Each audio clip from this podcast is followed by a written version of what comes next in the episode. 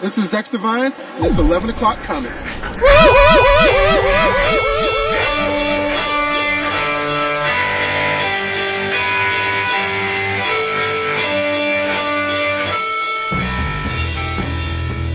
That's impressive. All things considered, right?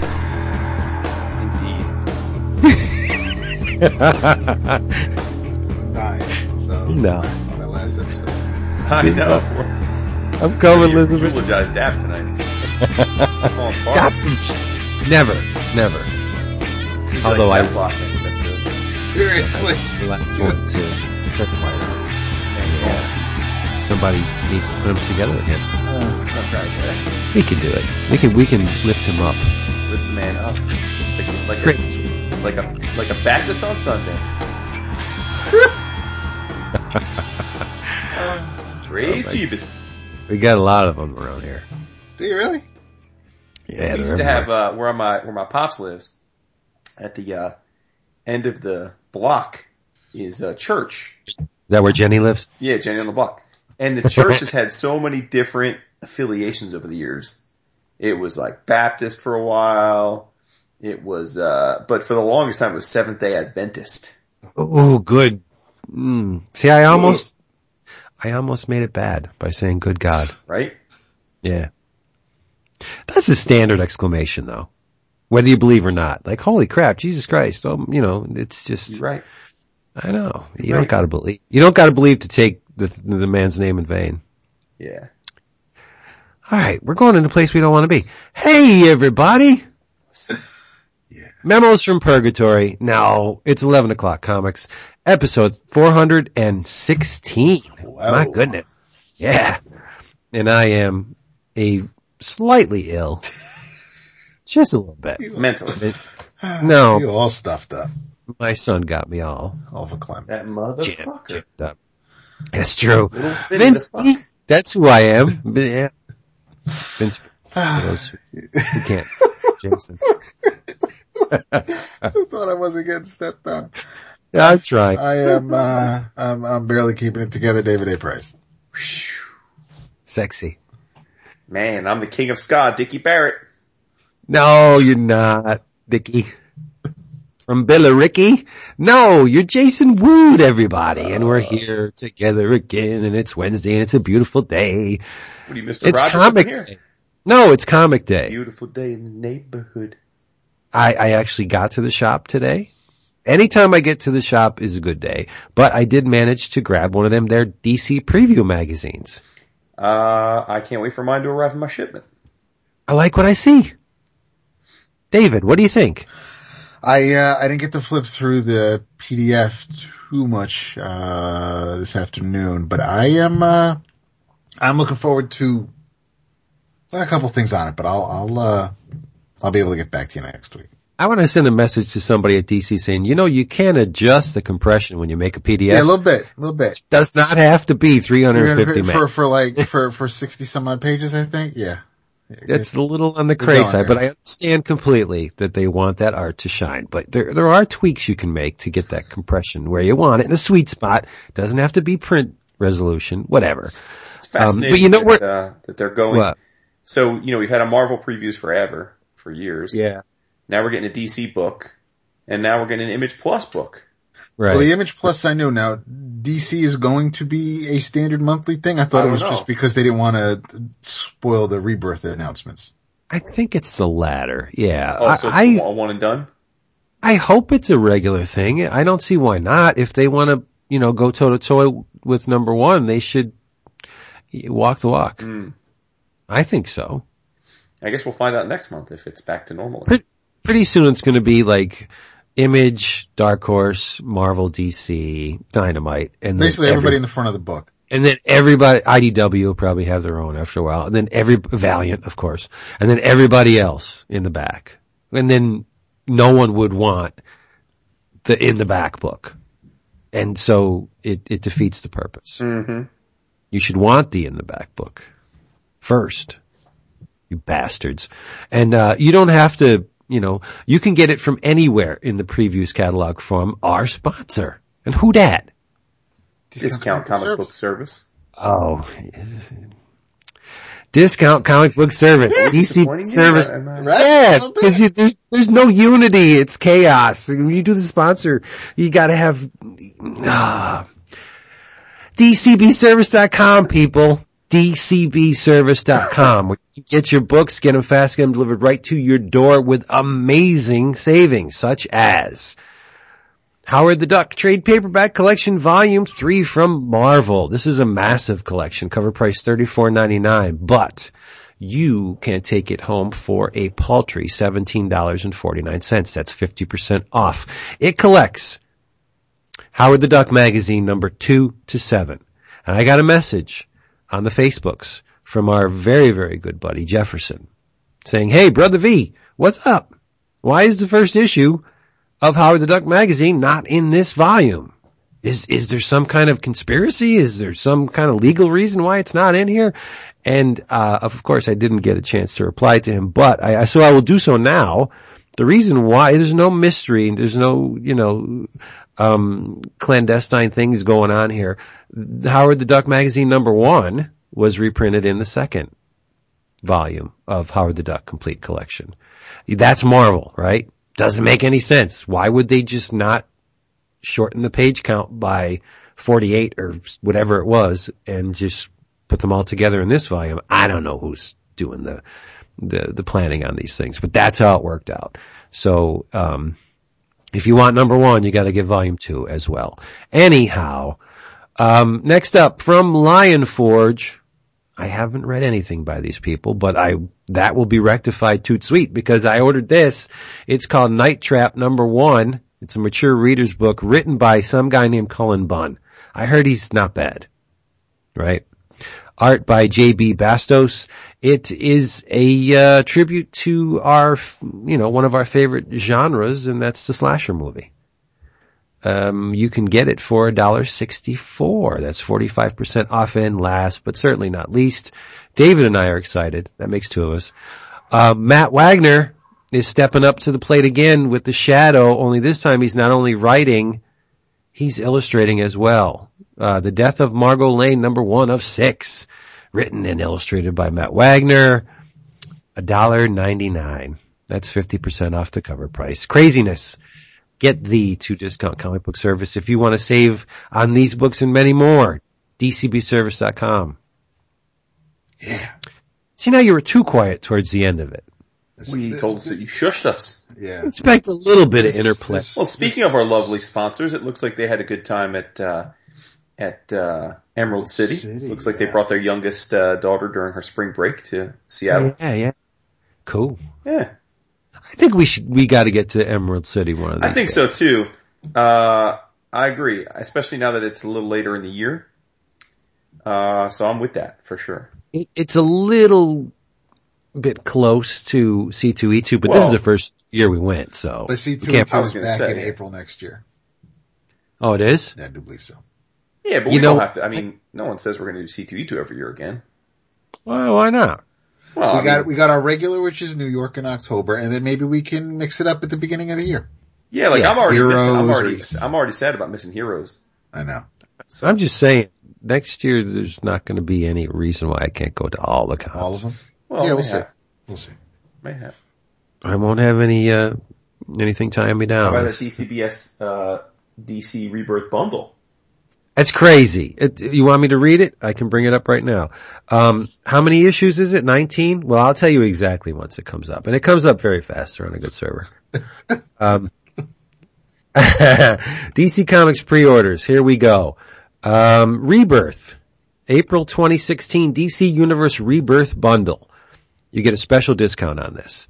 You get 19 issues Batman Rebirth, Green Arrow Rebirth, Green Lanterns Rebirth. I'm not going to keep saying Rebirth. Superman Action Comics, Aquaman Detective, The Flash, Wonder Woman, and then the number ones for all of those. So you're getting 19 issues. Do the math. 2.99 a book. $22.61. Yes, sir. That's 60% Sixty percent. Unheard of. You're not going to get I couldn't even hear these- what you just said. Right, because it was unheard. Yeah.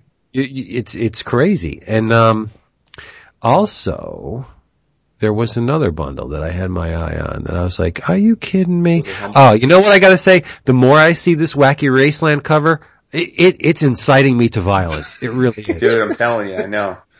Number one, where the hell's the pigeon? Hurts my heart, dude. I, I'm, It is- I'm gonna try it and hope that what I see inside is different, but it's hurting my heart. Dude, judging by this cover, you know, they say you can't judge a book by a cover. I don't care about that. I'm judging it right now. This book is gonna suck. It hurts my heart. That, that cover is- is god awful. Does suck. I'm not talking about the, the, the, the, uh, the actual getting that art down. You know what I mean? The methods are sound. It, right, it's not, right. It's not a case of it bad cover. poorly The- but no, but the design. oh, Oh, it's, good. it hurts my heart. Yeah. It's like that Death Race 3000 remake, The Abomination with Jason Statham. Which was better than this. Might I'm saying it right Might be. Yeah, saying it right now. The execution is in the zone for this kind of thing, but the the the, the thought behind it, oh son, no, Nah, son. uh-uh. that that better not be Penelope with the with I the. know. Ugh. I think it is though. Let's bring us up. What are we drinking? All right, I'll go first because I'm reiterating from last week. I'm drinking the Yuengling. Okay. Huh. What about you, Jason? I was gonna say, I why was- you why you apologizing about drinking the Yuengling like it's something? No, I'm not a pot. I was because I wanted to drink the wine, but I was going through the stock, and um, it's all it's all white. Oh, There, there is something in there called Jack Daniel's something winter cider. It's, it's unopened. Probably reason. What? No, but it's Jack Daniel's though. I thought Yeah, everything just Jack like Dan- Lynchburg lemonade and, and, and their fruit punch type hard cider stuff. Nah, don't worry about it. you know what they say, Vince? Once you go red, you'll always be ahead, dog. You know, No. can't go back. Uh, I am drinking the grape. I'm Yay. drinking the red grape, of course, because the white grape sucks. Uh, I'm drinking uh, Meiomi, uh, which is a, a, a California uh, vintage from Sonoma County. It's a Pinot Noir, 2014. It's quite quite lovely. It's the first time I've ever had this bottle. I'm enjoying it immensely. Nice and dry, just like I like my wines. Don't like other things dry, if you know what I'm saying, though. I think I do know what you're saying. No, I knew it was coming. I I was eggs, just, right? Exactly. yeah, eggs. That and the nether regions. The way to succeed. How about you, David? I am, uh, that'll finish it, but it is a, it, it's, it's, it's an old standby. It is the Redwood Creek and Oh, yeah. tonight it is their, uh, for Vince, Cabernet Sauvignon. I love, like, I'm like Gomez. Start, Do you speak that French and I get all, all tw- Ah, yeah. Hey, uh, do we have any thank yous? Because I'm guessing we're gonna tag team on something for a change, all three of us. Is that true, Jason? I I don't know. What do you? Th- I don't know. You always you, you always do these strange lead-ins where you don't tell us ahead of time, and then I'm. Well, no. See, there seems to be leaving- some kind of know. there seems to be some kind of disconnect between this afternoon's. This afternoon's messenger chat. Yeah, and then it's just like, oh, I'm on my on my own now. I'm just going to think for myself. Did you read Archer and Armstrong? Of course I did. Well, then there we go. Why? Why, why you going? Do we have any thank yous? You were like, do, like as if the, Do we? that He wants to get that out of the way so he can get on his Archer Armstrong kick. That's right. Oh, should we? I thought you were. You. I thought you wanted to thank Hunter Goranson for hooking us up with the with the comps. Oh, that goes without saying. Well, props to Hunter Goranson. Yeah. Uh, I do not have a, a thank you for this. Oh, well, no, I, I have a, um, a, a Spider-Man from Daniel White that I scanned in. So I, I'm going to have to set up a frame of just my DW Spider-Man images because the man sent me like three over the years. So Well, he draws a thousand images a day. it's true. He really does. He really does. My man is just non-stop. He must, I don't think a pencil ever leaves his hand. He must do amazing things with his left hand because his, his right hand is always drawn. But the thing that I admire most about Daniel, one of the things, right, is his subject matter. He chooses things that I would never conceive to, to draw. Like he does emotional things and just what I call like the, the superhero is part of his vo- vocabulary, but it's not his first language. it's maybe, you know, his second or third. He, he draws, he's, he, he's in the indie zone in which he chooses subject matter which, um, is, is everyday, ordinary people um, but he infuses it with this kind of emotion. He'll, he does this symbolic, uh, conceptual thing with emotion. It's like, I wouldn't even sit down and, and think I'm gonna draw this. I couldn't pull it off, number one, but he does it effortlessly. Like it just keeps, seems to flow from him. And it, that's the marvel of, of Daniel White. Oh, he's the man. No, seriously, I, I, I, I, there's certain, there's people that do their thing very well where you can't see anyone else doing that thing, and that's Daniel White. I, there's no one I can even compare to him for the, the style of the, the, the conceptualizing behind the drawing. Nobody does it like Daniel White. Nobody does it better. But anyway, I'm gonna deviate just for a second because I gotta catch up because you've both been chiding me for not watching something. Man, you are all over the place tonight. I know. I'm just Do happy. we have any I'm- thank yous? Did you read the thing? Yeah, I know. Yes, I read So, it. maybe- let's talk about Daniel maybe- White, then let's talk about a TV show. All right. Maybe I got the ADD. But anyway, Hey, Daredevil. I watched episode four and episode five. I'm getting there, right? I'm almost halfway Slowly. through. Right. My, you were correct. My opinion of the Punisher is slightly improved with episode four. Nice. I will. s- good. What's um, what's his face? Uh, the actor. Jon Bernthal. Yes, uh, Bernthal was amazing in the graveyard. That that little soliloquy where he was uh, recounting the Oh. terrible, you- terrible. That was great. That was very well done. Um, who knew? Right? Who knew he can act like that? Because you didn't see that in Walking Dead. I, I, he- No, he didn't. He was hilarious Yeah, in Wolf of well, Wall I mean, that's a pretty shallow character. yeah. Right. But I mean, I always pegged him as a, a graduate of the David Schwimmer School of Acting. so the inhale, turn the head. Inhale, Just turn, look all. or, uh, and- just, and yeah. kind of pout a little bit. yeah. And from Lost. What's his name from Lost? Oh, Same Sawyer? thing. Uh, no, um, uh, Matthew Fox. Yeah, Matthew Fox with the inhale, turn the head. Okay. But no, they did a great job on that episode. Episode five, I like Elektra less than I like the Punisher You're initially. crazy, dude. I think she sucks. You're out of your fucking gourd, dude. Oh, Perfect. she's perfect. I don't even She's like, not. like usually a girl that skinny does, like, I, but she's absolutely perfect as Elektra.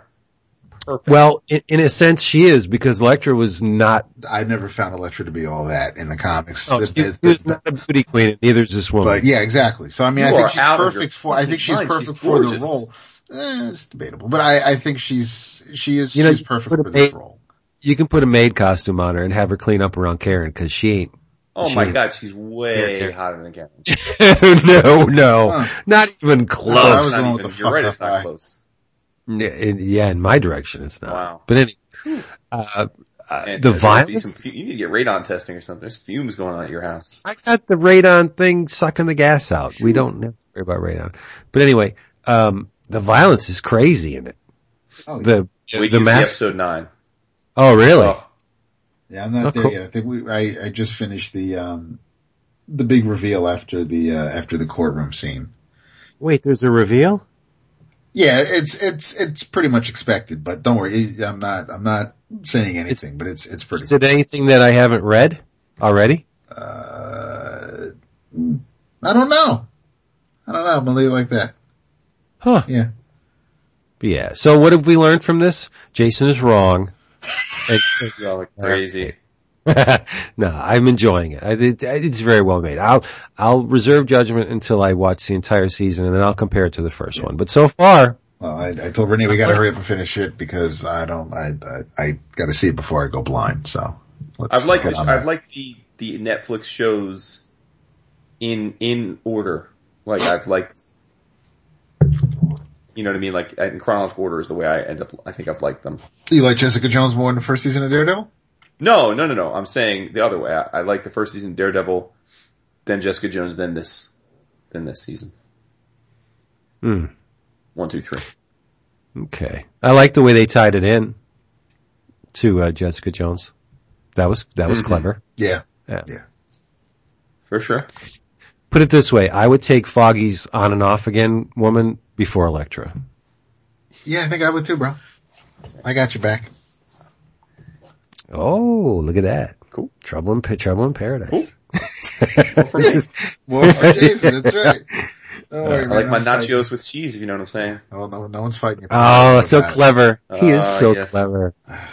I'd love to Uh, actually like talk about the show before the next uh, Netflix show airs, but at this rate, maybe we will just wait Maybe- till Power maybe. Man comes out. We'll talk about both at the same time. Wow, you gotta dig. I'll catch up. Ah, that's- I didn't- good times. I didn't watch the Doctor Strange trailer. Should I have? I didn't It's- watch it either. It's, there's nothing to it. It's, it's, um, it's a complete setup. I mean, there's a lot of images that flash by, but I mean, those of us who know the origin know what some of the images mean, but it is, it's, it's kind of a mind trip. It's, it's, it's a cool two minutes. There's nothing that, um, I don't think you're going to see anything in it that is going to spoil anything in the movie. It, it is a straight up teaser trailer. It, it's, it's not like we're not, Oh, We're- made for you. yeah, pretty much. Yeah, this may, this may be the only trailer I see until I see the movie Right. in September. So, So you're you're you're you're satisfied, and now you're like, okay, I'll I'll give him. oh, the I benefit have, of the I mean. I had absolute faith in them to begin with, but uh, this just, the direction they're going in, the images that they showed, the, the, the way they're going to, um, interpret the whole mysticism. I'm, I, I, I think you'll enjoy it. I, I, I don't think you'll have an issue watching the teaser thinking that, well, now it, it's not, there's no doomsday appearance. You're not, nothing is really being, he's, here he's got a beard. Here he's, you know, recovering from surgery. There's just, it, it's shit you already know, but it, it's neat to see play out for real. And, um, and it's seriously just what's your appetite. It, it it's all Huh. good. cool. Another Marvel Ye- news, I was told by Mr. Richards that uh, Civil War was phenomenal. Yeah. It is getting nothing but rave reviews for the, uh, the, the, the early reviewers are all loving it. Wait, how did Mr. Richards? I See assume he that got to premiere last here. night. Yeah. Are you kidding Yeah. me? Yeah. Well, tied into that, while we're on the roll, I finally saw Ant Man. Oh, I'd forgotten you hadn't seen it. Yeah, I enjoyed it. I thought it was a lot of fun. It's a it's a little fluffy. Yeah, it's a Little very light. slight film, Yeah. but it's fun. um. Very Not weak to villain. Very, very weak villain. Oh, yeah. yeah, I Like mean, Iron Man 1 weak villain. Like, very just like nondescript, right. henchman, like foil that, Could have been anybody. yeah, yeah. Yeah. Um, I do think they made a mistake in having him go against Falcon. Why? You know, not to slight the Falcon. Dude, you're just lo- killing me left and right tonight. Yeah, seriously. No, I, I love the Falcon, but if you're going to impress me by beating an Avenger, or at least getting away from an Avenger, Okay. make make it somebody other than the Falcon. But it, my it, God, dude, it ties just- in, it, Uh, it ties into the need to step stinger at here. the end. So it all, it, it all works. It, it, it all works. He's, yeah, but it it could have been Hawkeye. but no, but Right. if, it, well, It could have been. It would have been nice if it was Thor, not to have him beat Thor, but have him evade Thor. That would have said. That would have cemented the fact that okay, this guy is super resourceful, wily. He's he's he's cunning. He has smarts. He can get away from Thor. but it's after Age of Ultron. Thor's gone and, you know, the, Falcon is one of the air quotes new recruits that, that, that they're training at the end of Age of Ultron. So I mean, it, if it wasn't going to be Falcon, it would have been Scarlet Witch. It, it, it's Vision would have been cool. Nah, it's not much of a fight though. It would have been very, at least, because there, there would have been very little humor. I at least you know Falcon can kind of shrug it off. You're, you, you, I, I, I felt bad for Sam because he was, you know, he didn't have the upper hand in that whole thing. And I, I kind of think that it was, it was, it was, it was a, it was a smart pairing in, in my eyes. I had no problem. Yeah, you really hurt my heart because you know I love the Falcon. Like, I, and I think No, I know, I but what think I'm Anthony Mackie's actually great in the role as well. He is fantastic in the, he is, but what that said to me was all the Falcon's skill and powers come from the back. But that's true though. But it shouldn't be. But that's what he he's he's a dude. He's a normal dude. right. He's not powered. He doesn't have, you know, there's no He red has, to, he has the ability to communicate with, with, with, with Red Wing, but that's, uh, other than that, he's just a regular guy. Yeah, I don't know. So's Cap. No, To a certain- no, no, No, Cap, no. Cap To a has a certain- super Cap- serum. Right. Yeah, Cap's but a superhuman. Falcon's just a guy. He's just a guy with, with mechanical wings and a, I don't think Batman would have let him get away. That's all I'm saying. what, Ben Well, Affleck only if- Batman or, or Only, only if, only if, uh, only if Ant-Man's mother's name was Martha. Huh. Now, real talk, real talk. I they, right. they announced today that Ben Affleck has signed on to uh, write, direct, and and appear in his own in a Batman film, and I'm 100 percent down with that. Yes, I am. I think he is. I think Affleck is an infinitely more impressive director than he is an actor, and I don't mind him as an actor, but I think he's an excellent director. I director. thought you So- were say it, ex- the better director than Zack Snyder. I was co-signing. Well, that, I mean, that's that. a given. Uh, that's Yeah. a given. But, but I think he's a legitimately talented director. Like I, I, I really thought when, when they hired him to do this thing in the first place that it was all part of some plan where they would make him the director of the Justice League films. And obviously that's not the case, but I, Sadly. I, I think he'll be, I, I have very, very high hopes for uh, an Affleck directed Batman film. I think that'll be great. Yeah, yeah. I I I like him better than Bale as Batman. I think I do too. I I really did since I I I finally saw the movie Sunday. I um yeah, I had I had no problems with with him as Bruce Wayne or as Batman. Um you guys are right, Alfred was definitely a high point. I enjoyed Wonder Woman.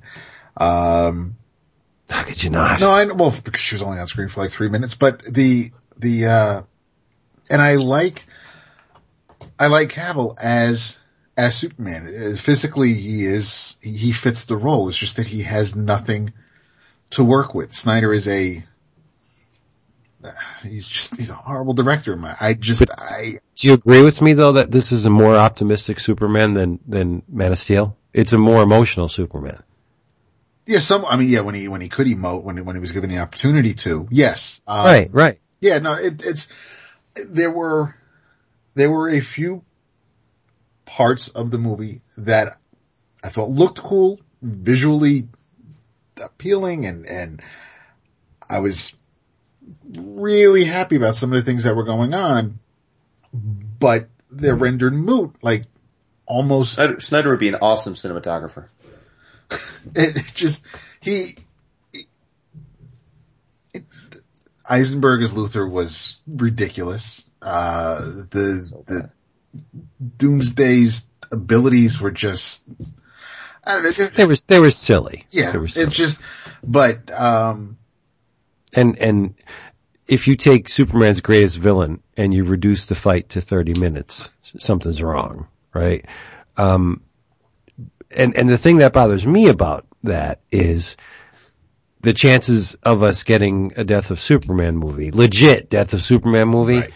Well, you Zero. just got it. All guys, Right. that's the super. Yeah, that's what I'm saying. But this, this is not worthy of that storyline. But I don't know. Did, but David, did you catch the, the, um, trapdoor in the why Batman's shooting bullets? Did you, did you catch the explanation? you mean the kryptonite bullets or ju- or what? The, No, when he was blowing away the guys, um, in the, in the trucks and the, you know, oh, chasing right, the going through the, He was, they, he was firing oh bullets. yeah, he I was mean, running he- people he's- over, crashing into, Blo- You when when you go explodo, you know that's not Bat, Batman's regular modus, right? Um, methodology. Alfred says it to him when he's he was sitting at the in the Batcave at the console console, and he said, "I think they were in the Batcave."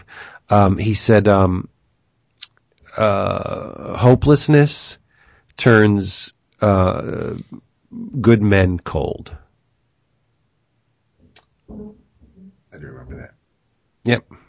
That, that, that was the out. Okay. Batman is, is, uh, looking at Superman and feeling inadequate, hopeless, like here's his God on earth.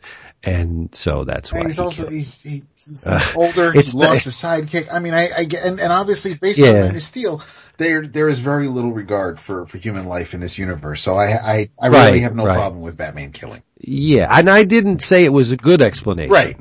But it is an explanation. I, I was, and I am super happy that I did not have this spoiled for me.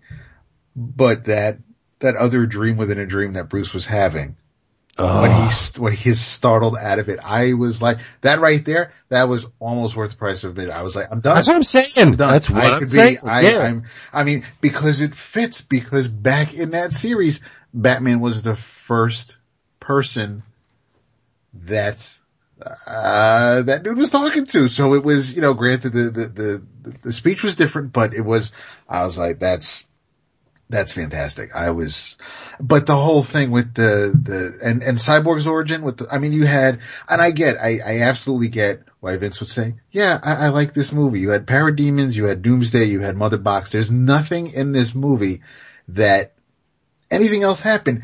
It wouldn't have mattered. You would not have disliked this movie just based No. on the things that you saw. Well, and like I, I, get said, it. yeah, when I saw it, I thought Vince would like it just because, again, it, sure. it hits the notes.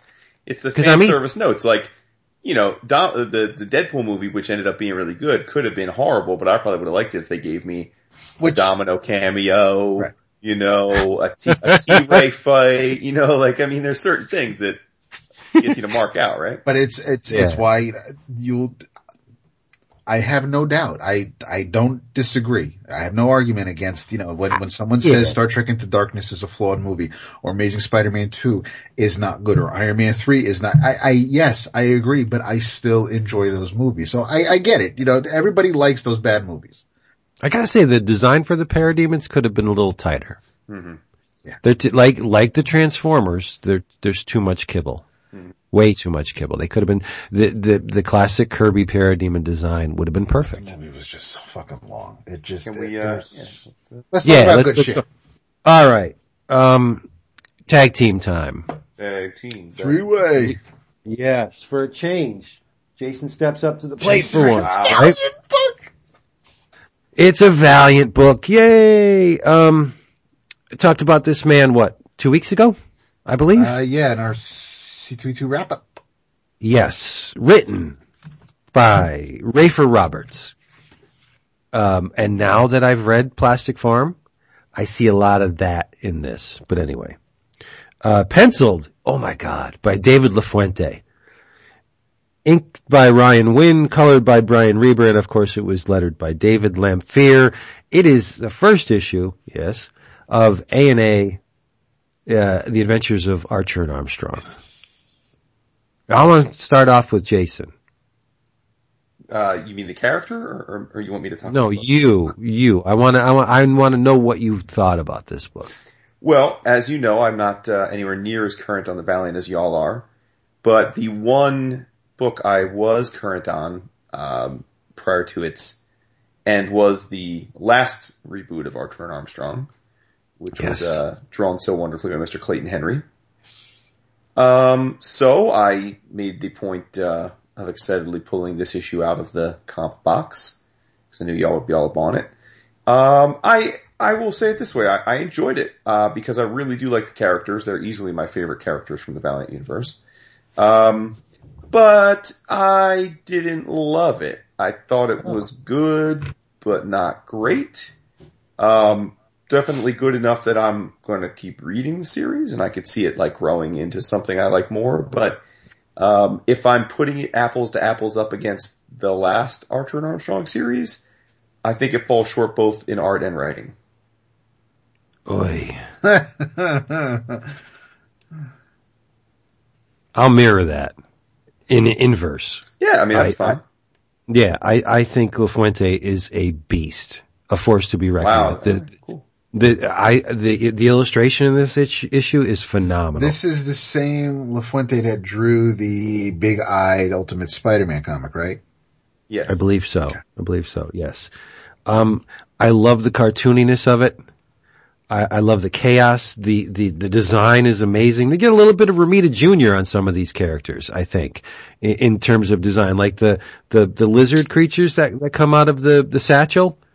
I see a lot of Romita Jr. in there. Not, you know, it's, it, it, it's not, uh, carbon copy, but stylistically, the bumps and the, the hanging off things and the, just, just the, the musculature, it very j- junior to me. Um, the interiors, like when, when, uh, Obi's walking up the steps and the interiors of the bag, the the architecture, it's it's phenomenal. There are a lot of panels on every page too. There is Yeah. no, n- nobody phoned anything in for this book. Uh, the, the art, I, I enjoyed the art on the relaunched Archer and Armstrong.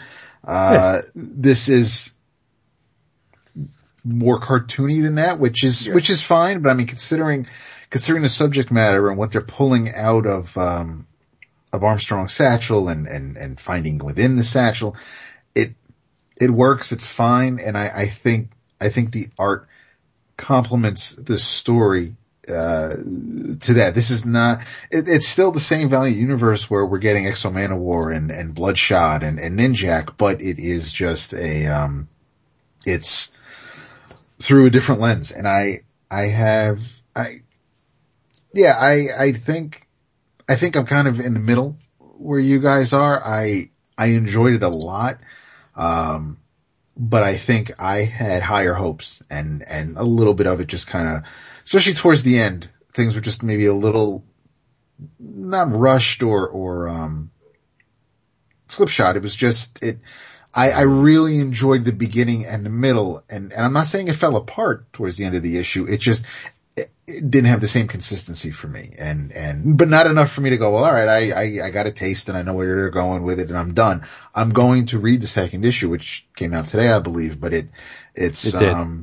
You know, I, Well, no, I mean, David, I would say that we're right. We're in the exact same place then. Like, I, I cause I, again, I don't want to, I, like, I don't want to be clear. I, I don't, I didn't think the writing or the art were bad in any stretch. I just think that, um, I thought the, the last Archer and Armstrong comic was pretty much perfect, both visually and tone wise. And so, for me, this didn't, I, I wasn't smiling page, like the last Archer and Armstrong relaunch, I was smiling page after page after page and just, I knew every time I picked up an issue, I was just gonna be, you know, have 15 to 20 minutes of pure, pure giddiness. And I, I didn't have that feeling coming away, but again, I didn't come away being disappointed. I, I just thought, okay, you know, this is a decent comic. It's like middle of the pack in terms of art and story and I'll read it and cause I like the characters and it's all good and it's a first issue and it can, it could go, it can get higher up on my list or it could fall off depending on how the arc progresses. But, uh, but yeah, yeah, I'm, I'm, I'm right with you. I, I, I was, it was like a, a solid, like, you know, middle of the road B, B, like B for me. Like, like good, like not something I would tout to the moon. Um, we're telling them they have to read it, but if you're a fan of the characters, this is certainly is a, a fair continuation of the legacy of the two characters. I mean, Yeah. Well, you know me. Um, given the choice, I will always go with the um, the loose and the stylized and the the um, experimentation and just the cartooniness of LaFuente over Clayman's rock solid realism. Clayton Henry. Or Clayton, yeah, Clayton Henry's. I mean, it, his his line style. it- he's a realist. It, there's there's really no variation in in. I mean, he's he draws the way people should look, right? Yeah. And and that often leaves me cold a little bit, but that's cool. Um, I think it's perfect that they're setting up Bacchus to be um, the arch nemesis because who better to have a grudge against um, a hard drinking Yeah. uh, party animal than the god of wine and revelry. If if if this is in fact he, it could just be you know who knows yet. But no, I, I'm I'm th- I thought this issue was was uh, was pretty damn phenomenal. And David the Mackerel is straight Rafer Roberts. There are so many things like that in Plastic Farm that that that was the one instance where th- you could tell that you know the the um the trademark edition I guess you could say from Mr. Roberts was that mackerel. Oh, okay. Yeah, it's cool. I, I, I like it a lot. Jason, did you happen to read the Bloodshot Annual? No, Or no? One Valiant per week is about all I can do. It's cold. It's cold. Uh, David read it, Yeah, I did. I did. I did. but but J- Jason, there there may be um a fulcrum here to get you to read it. Okay. Guess who has the story in in this thing? Uh, Jim Rugg. You're very close. Nice. You're very, very close. You don't even know it. Um, written by, uh, Mikhail Fiffe, Oh, my man. Yeah. But, but, illustrated Benjamin Marra. Oh, I'm, I'm all up in it then. You wanna, you wanna die when you see this thing. It's so beautiful. man. Yes, so there's that story, but there is also another story that would be right up your alley because it's an anthology issue, uh, Yeah. and that is the Secret Convergence War of Infinite Squirts, which is basically a Crisis and Secret Wars mashup.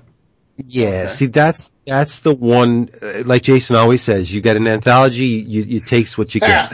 See, I That- love this because it's penciled by Joe Bennett, and it looks No, it's, yeah, it's beautiful. but it doesn't There's- fit with everything else going on in this issue. No, there's a double page spread with the, the, the main villain is the anti-beyonder Beyond, no, Beyond and the anti-beyondator and, and all of the valiant heroes are assaulting him en masse and he's Kirby out the wahoo. The, his hand is coming out straight at the reader. Um, there's you, the you know, the text. yeah, it, and it looks, it, it looks great, but this is the one story that I'm just like, okay, let's just pass that over. I mean, I, I, I liked it, but not nearly as much as everything that, that frames it. Mhm. Um, how about the main story, David? Dude, the main story was Main story is I awesome. felt so I I I had to put the book down after I read the first story because I I just I wasn't I, I I was sad. I really was. Yeah, yeah, no, no, And seriously. it's and and and you know and that's that's fucking Jeff Lemire's fault because he he wrote the first story. Kano did the uh drew it and it's um it's called the Silver Lake Slasher. yeah it's it's it's it's a, a, a knockoff of Friday the 13th and, and basically the big bad in the story is a, uh, is a Jason Voorhees type character and Bloodshot has been sent to Silver Lake to destroy the monster. Uh, Who has said to be chopping up kids. yeah, he, he's because Yeah. it's, it's a camp. Silver Lake is a camp and, and kids are disappearing.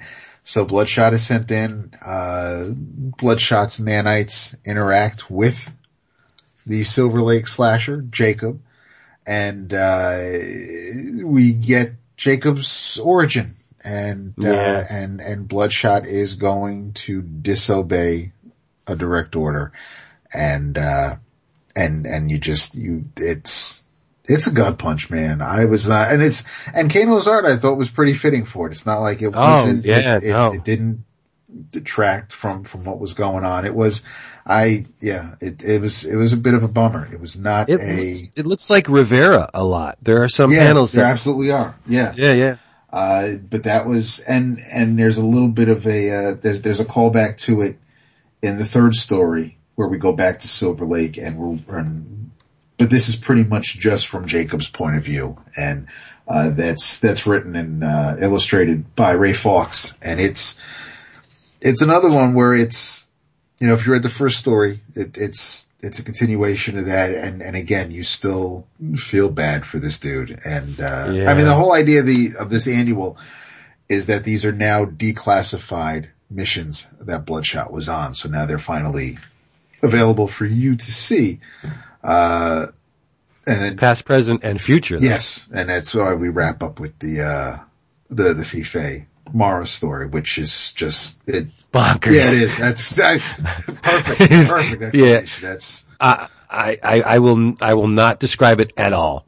None. Because, no way. Because you need to read, it's, it's pure Benjamin Marra. It's crazy. And you gotta give Fife the, the tip of the hat too, because it's just, yeah. um, if you're familiar a- with either creator, this is there's no no mistaking who did this story. And, and both Right. are listeners to the show. So, so shout out to them both. yeah. Good job.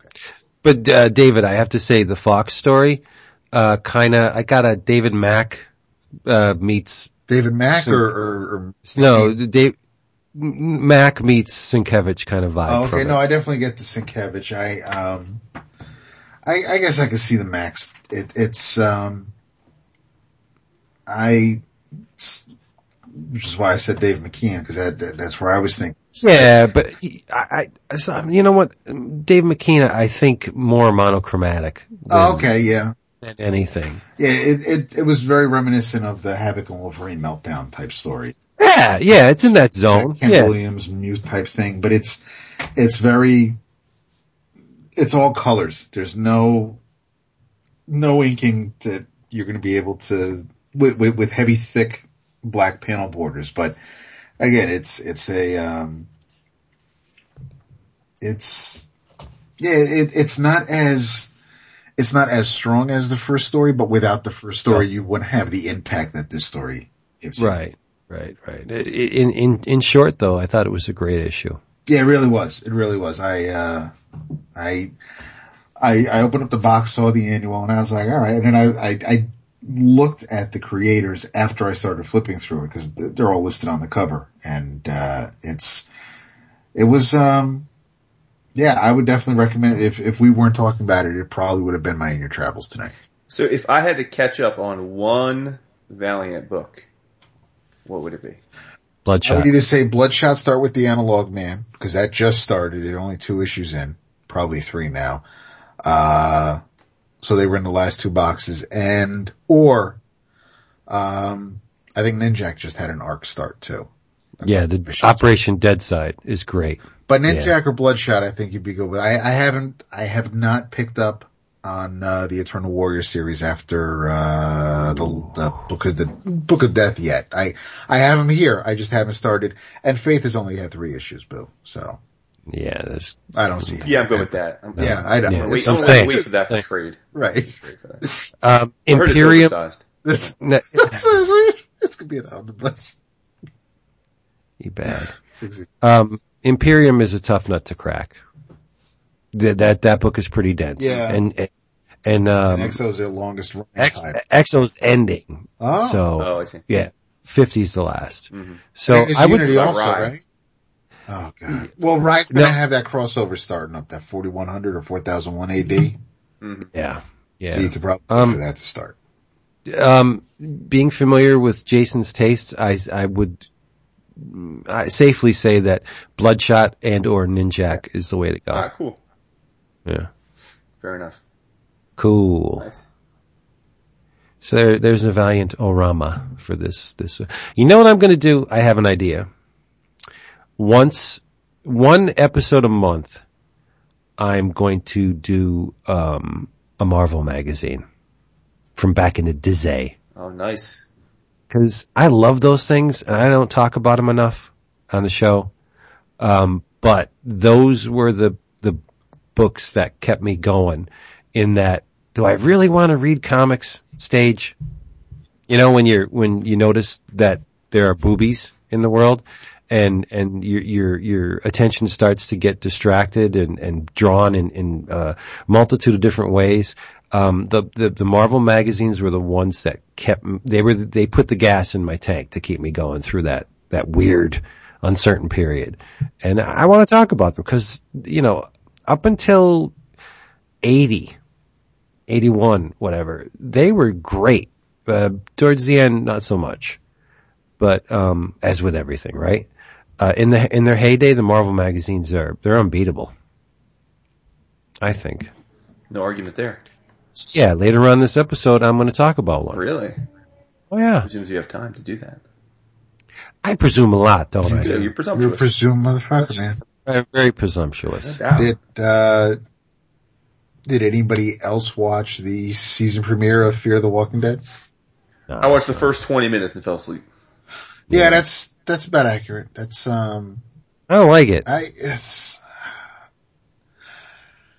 It wa- the, the, there was a hard struggle for the first season, getting through it. It, oh, there absolutely was. And, and now I just, I don't know. They,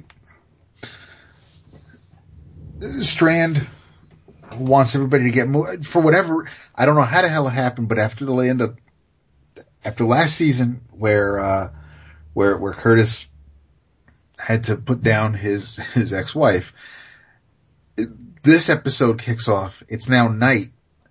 There are fires all along the coast. They brought a bunch of crap down to the beach and strung out low rent Johnny Depp is taking everybody from the, uh, from the shore to the boat to, uh, to Abigail. And uh, I guess Ruben Blades and his daughter were already on there and now homie's going back for mom and stepdad. And that's when walkers start meandering down to the beach and, uh, it's, I don't know how the hell all the, I'm, I'm guessing, you know, it's just, it, it was a few hours because we were at Strand's house during the day at the end of the season. Uh, and, and I don't know how late it is because it is, it, it's, it's very dark at night. So, um, they had a few hours to get a bunch of crap together, bring it down to the beach. And that's when all the zombies started showing up. But, uh, you know, Strand wants to get going because he realizes that, and I'm surprised that the boat was still there because he notices people off in the distance, uh, kind of making their way in the water towards Abigail. So, uh, he realizes that he has a prized possession. He wants to get going.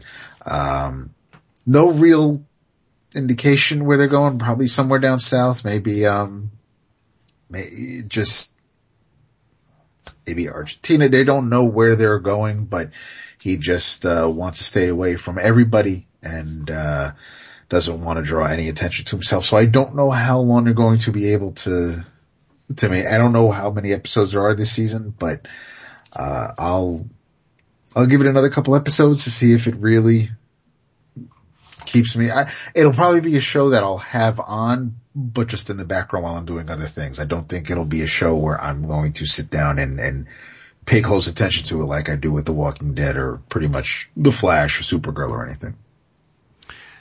For me, it's a case of there, there's no characters I like and there's no one I really despise. You know, they're, they're all mediocre, middle of the road, with the, the exception of Mom. I, I like Mom, Right. but I, I think the show was designed for you to like Mom. Right. a little bit because she's she's the the, the least annoying, uh, most respectable character on there. Like I actually, if she got bit, I would I would actually be like, oh no. But the the like uh, Junior Depp, that kid could get just Oh, yeah, you know, just wanted to devoured. I'd be like, yeah, whatever, who cares? Um, all of them. Um, I don't like the sister. I don't like uh, uh, what's his name, the one that had to put down his wife. I, I don't like him at Like all. It- Okay. no, it's just it's it's like whatever. Uh, there, there, there's no there's no impending doom like the fear of that with any of these characters because I really don't care if they get bit or not. Right. And I, I don't like the storyline that that bless you that that whole sequence in the airplane in in the interim was like yeah whatever. It, uh, I don't know. I don't know what the disconnect is specifically, but there's not nothing compelling me to watch Fear the Walking Dead. I just don't care. It's whatever, right? That it just happens. It's it's not the same writers, is it? I don't, um, I know it, it, it- yeah, I don't know. I don't know if it's the same writers. But I ain't digging it. Well, you know, it's just life. It happens. I I'll use the old the old standby. It's not for me. Whatever that means. Here you go. So this is not for me. I'm a hater. Yeah, that's me. Full of hate. I can I can find joy in a movie that you just loathed. Uh, whatever. I mean, there's it, it just doesn't push any buttons for me. That's fine. Right. So what do you want to talk about, Jason? I don't like it when you're when you're relatively quiet because then I get fearful. Of what? I don't know. The Walking Dead. I mean, what? That's that that's the fear. There's more fear in Jason not talking Wow. than there is in in Fear of the Walking Dead. Uh, well, I, uh, in continuing from last week, I, I finished, uh, the, I, I read 144 issues of Walking Dead in the last three. Oh my goodness. I just realized I was looking at my notes. Last week I had read up to issue 44. Okay.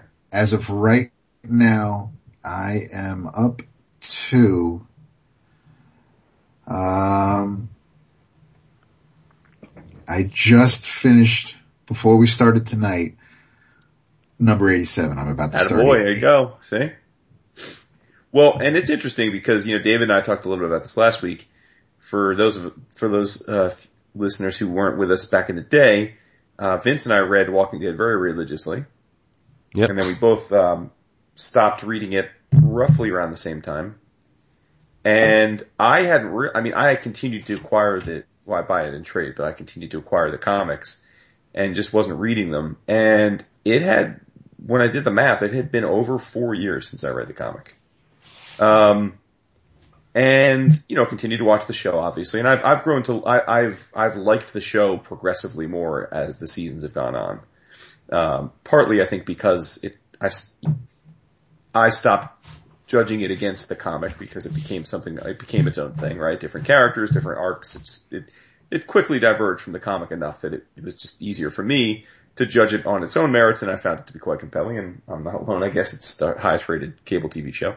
Um, but you know, my son, my oldest, re- uh, read all of the comics in the last few months, and I don't know. I just had a hankering to uh, to to to catch up.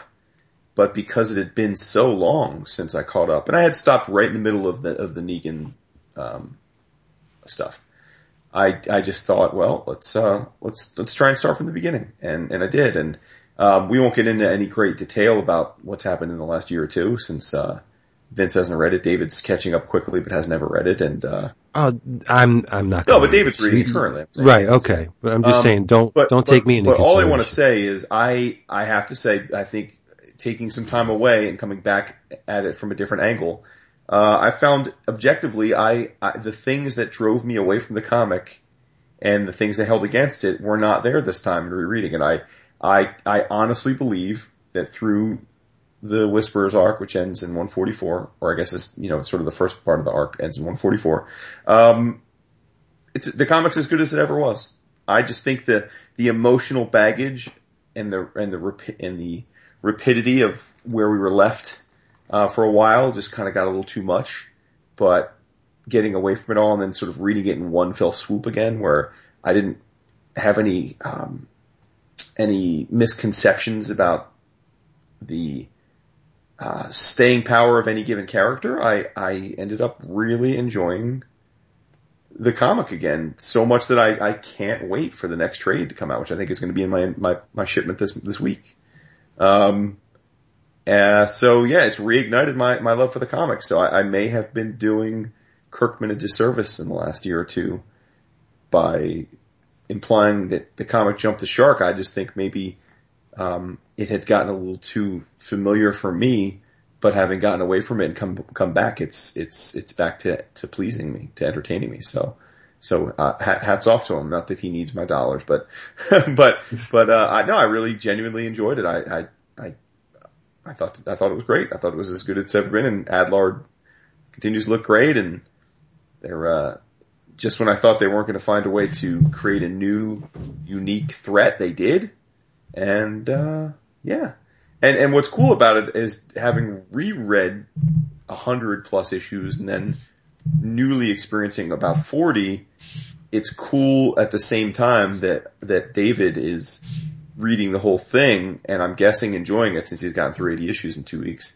Because, you know, for the, the good many years of, of the time when Vince, you and I were recapping each trade as it came out, David was pretty anti the, the book because he wasn't really a Kirkman fan. So it's interesting that kind of in our own way, we both revisited the work and found more joy out of it in our own ways, um, years later. So that's kind of neat.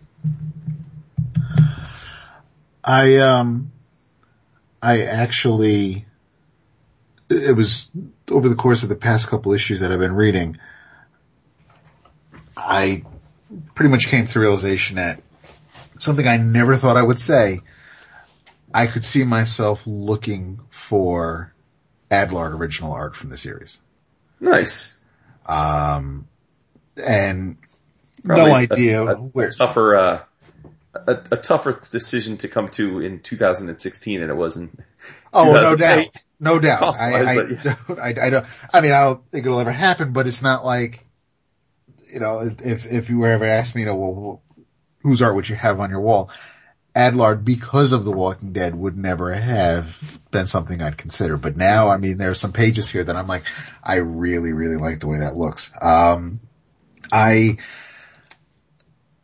I don't know how I would feel having to wait every month or how six weeks, however often it, it I, I don't know what the schedule's like, but I don't know how I'd be able, I don't know how I'd feel if I had to wait for each issue as opposed to just shotgunning Right. dozens that I have been. Uh, I'll find out probably soon enough, but right now I'm, I'm not, and that's the other thing is net net now will I, um, based on how some things are playing out on the show, if that ever happens in the comic, uh, because where I am right now, they're, they're in Alexandria, well, what's, it's called the community in the comic, but they're in Alexandria and, uh, there's some, there was some gender swapping that I noticed. There was no Terminus in the comic, but we did have the cannibals from Terminus and, and there were, uh, you know, I was a little surprised to find out that Morgan was in the book for as long as he was, whereas on the show, he's a character that Vince can do without, whereas I thought he was kind of created or, or they brought him back for the show. I didn't know he was, um, so integral to, to, he was a member of the group for so long in the, uh, in the Yeah, comic. I mean, much, much, much different, obviously, in the comic, right? I mean, yeah.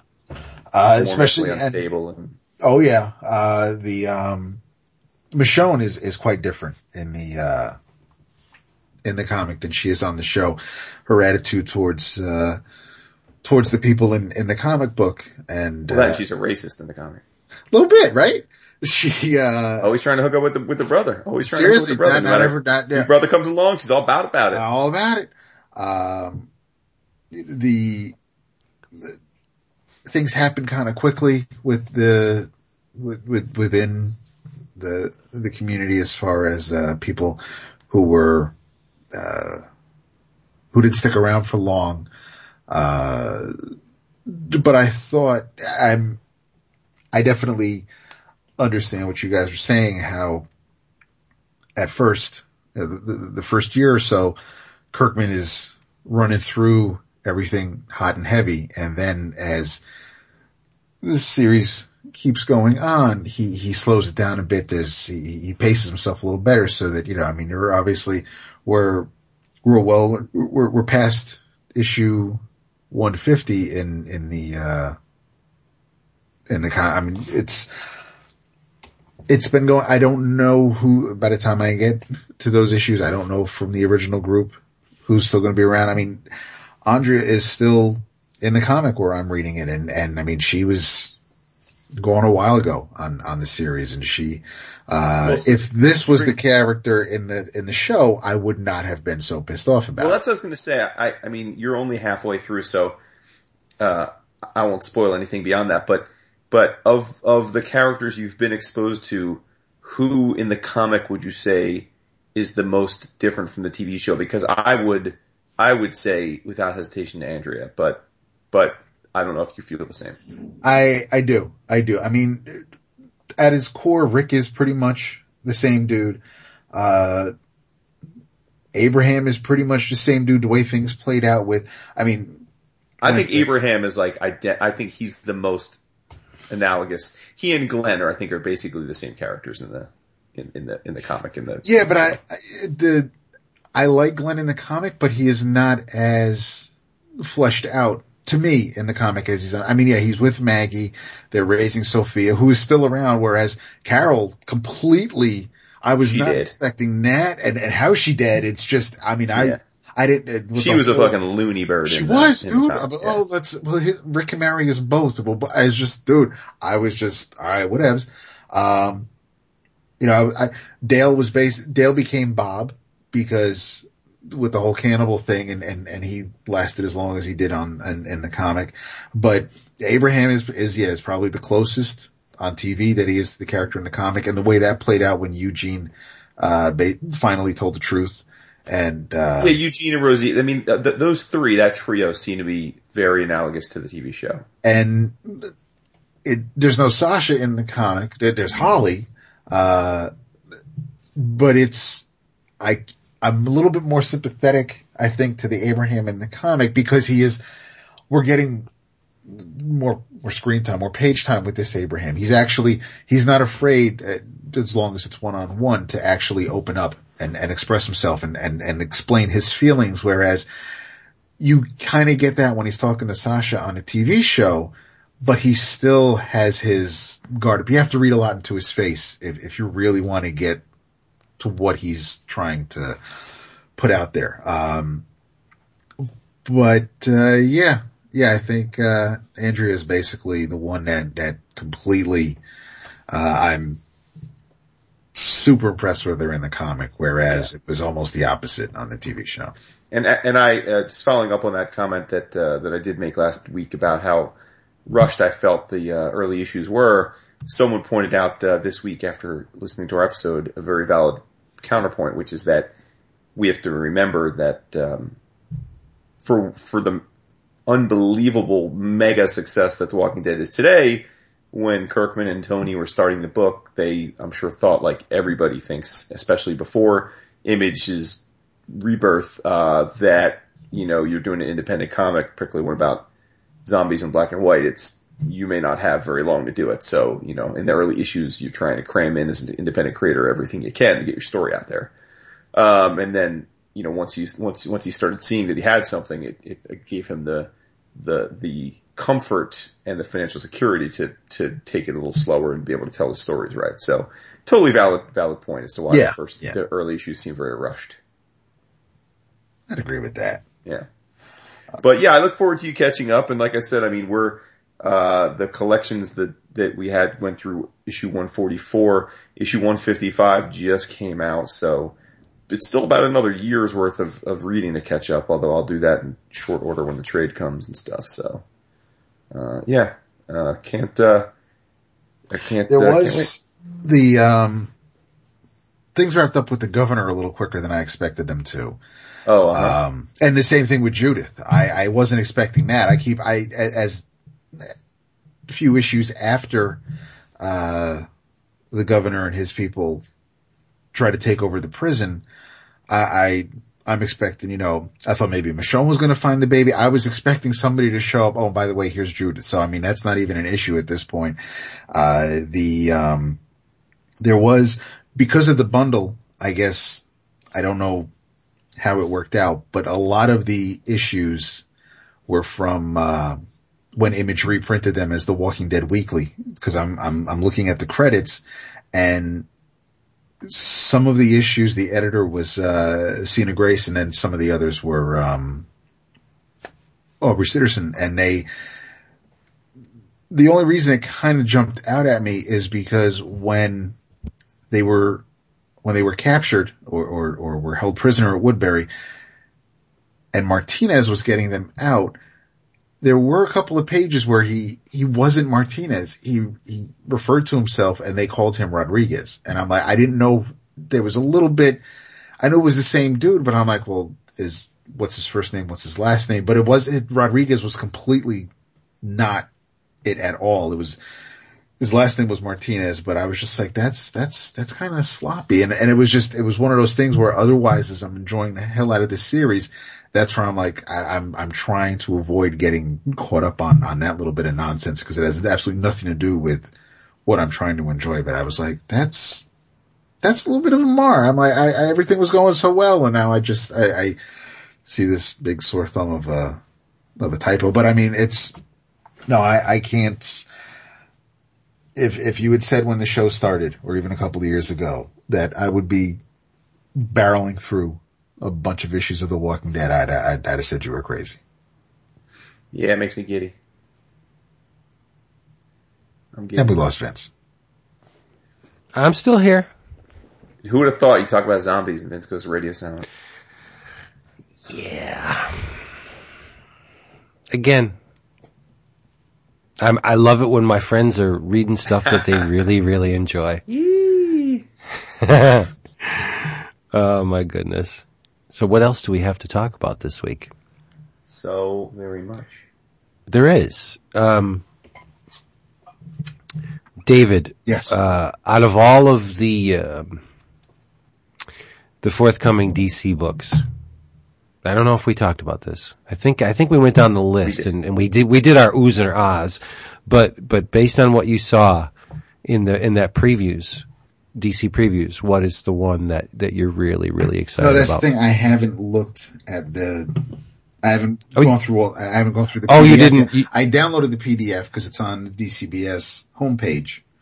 Um, because the previews came out today. So earlier this afternoon, I downloaded the PDF. I did not get a chance to um to flip through. it. Oh, okay. Well then, the hell with you. Yes. I'm going to talk about a Marvel magazine. Is that is that okay? Is that Like good? ask permission.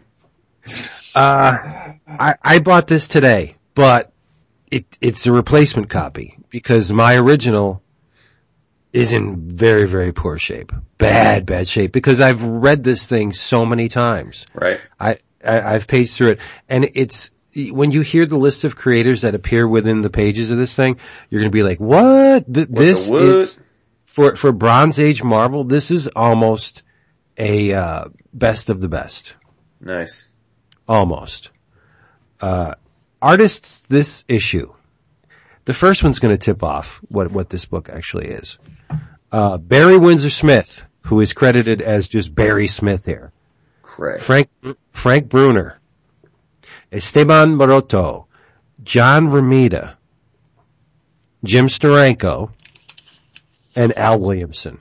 It's a decent group. Yeah, not They bad. future. I, some of them have futures. Yeah, yeah, yeah.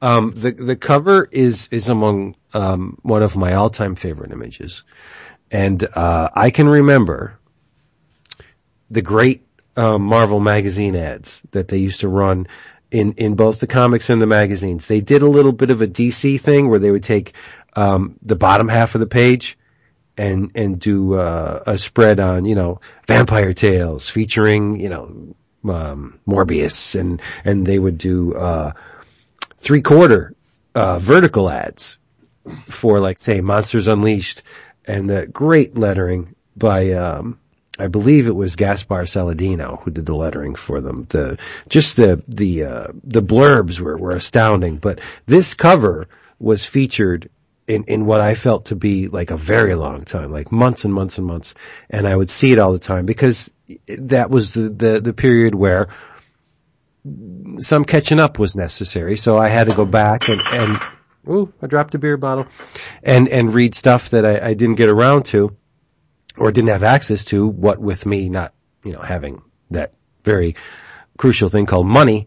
Um, it, the cover is, is amazing. It's, it's Pablo Marcos and John Romita.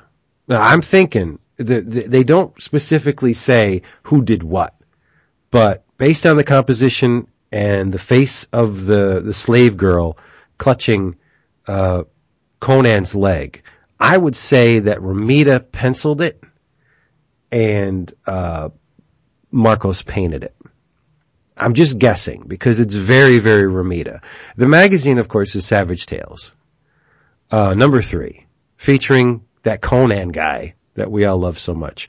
But the, the, the cover, you, have this stone, uh, it's a, it's a stone step outcropping and there's fire all around it. Conan is bloodied and he's got that big ass axe in one hand and the knife in the other. And there's a, a beautiful Romita slave girl clutching at his, his boot. Um, but there's this demon and it's the demon from the dark, right? There's this demon coming up from the flames and I'll tell you, th- there's certain things that just like sear themselves into your brain, especially when you're young, right? These, these things imprint us. That demon on the cover of this magazine, stylistically, I, I, I notice now that I'm 50 and I look back, I have drawn many, many, many, many demons that resemble that thing. Why? Because this thing just, it, it just wormed its way into my, my, uh, preteen consciousness, right? And it never left. That's, that is really, really powerful stuff. That a, a couple of guys with nothing more than pencils and paper and, and paint made an image that has stayed with me for 40 years. Beauty of art, my man. That's nuts. It's insane to think that the, that, that's more powerful than anything. I don't remember political speeches. I don't remember like, you know, personal things with my kids and my family and stuff. Yeah, I remember those things forever. But, you know, the outside world, not a lot of stuff. I don't know if you've noticed this or not. Not a lot of stuff sticks with me. like, yeah, you know, in, in the moment that's cool, but but nothing really resonates in the real world. But if you put it on paper and you do it in a, in a way like Romita and, and, and Marcos did, that flips my trigger. It's very strange. I've never been able to figure it out that I'm more in tune with a flat surface than I am with the stuff that uh, my eye sees every day. I have a, um, you know what? You just gave me an idea for, for something we can talk about when, when you're done. What that? All right, we'll get to yes. it. We'll get to it. But but the demon is uh, is rim lit. Like his arm is is coming. He, his arm is arcing in towards Conan, and there's a rim lighting on the underside of it. It's it's beautiful, and it's so simple. It's just a brushstroke. It's like damn. And that's this image is, I think I can guess that this image is where I first kind of took notice of, of rim lighting. I didn't know what to call it that's what it is. And, and it's on his fingers, on the underside of his arm, his biceps, it's on his back. It's just amazing, amazing image. But I'm going too far deep into the cover. So, uh, I'll, I'll I will proceed a little bit. Um, the main story, it's a long one, and I think I would call it, mm, it, it's not Barry Windsor Smith's crowning Conan achievement, but it's pretty pretty high up there. It's it's the the lurker from the catacombs, but it's it's adapted from Red Nails, right? And it is Barry Windsor Smith when he decided, yeah, aping that Kirby guy got me some work, but I think I'm going to take it in my own direction. And wow, you know me, I don't like detail just for the sake of detail.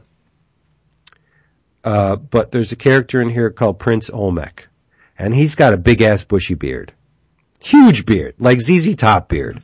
It's gigantic, and Barry Windsor Smith draws every damn hair of that beard.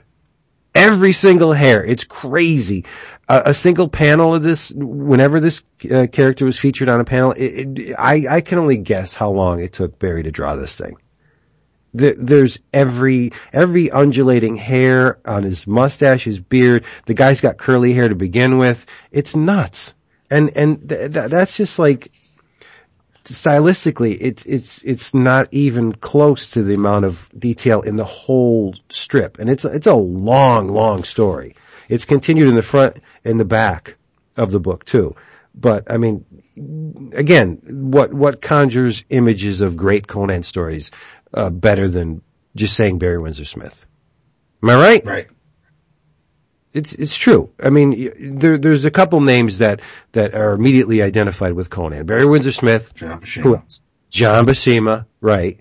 Um, and and you just have to say the the name, and automatically, boom, those images pop into your head. Right.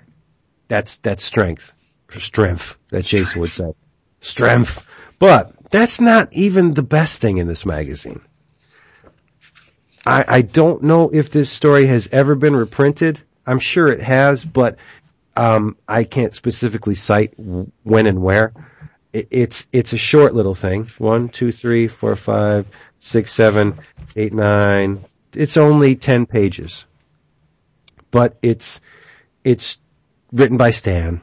Okay, but it's drawn by John Romita, and it's a sword and sorcery tale. But um, it's not standard Romita. It's it's um, wash, ink wash. It's it's it's it's one of the most beautiful stories from John Romita I've ever seen.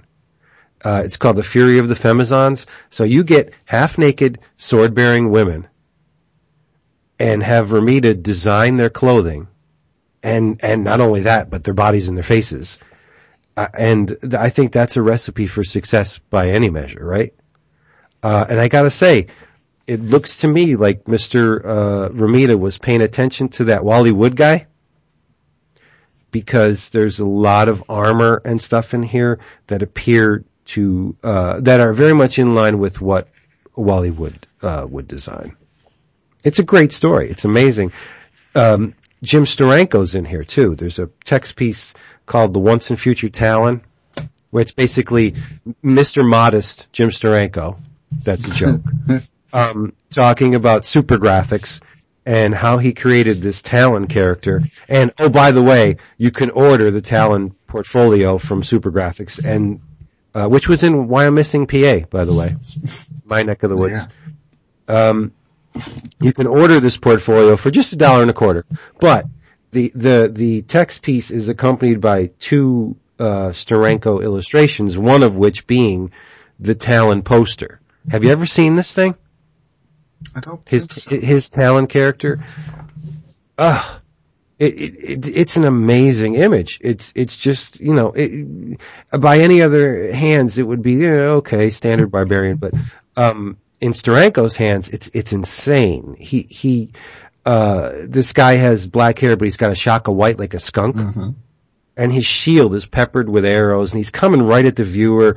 And Steranko's not content enough just to draw the image. He has to go full bore and do this graphic treatment with the sword, with a, a shield bearing the guy's name like in the lower right. So he's designing the entire page. Like he's not just, and that's, that's, I shouldn't say that because when you compose, you're designing the entire page, but he goes the extra distance and he, he does this graphic treatment in the lower right that makes it something more than just a, you know, a, a standard, um, illustration. It, it's more, it, it could double as like, well, that's what it did. It, it's a poster and it's got a, um, a long horizontal sword going on the across the bottom, and the character's like stepping across the sword. So he's he's he knows his design rules. He's breaking it.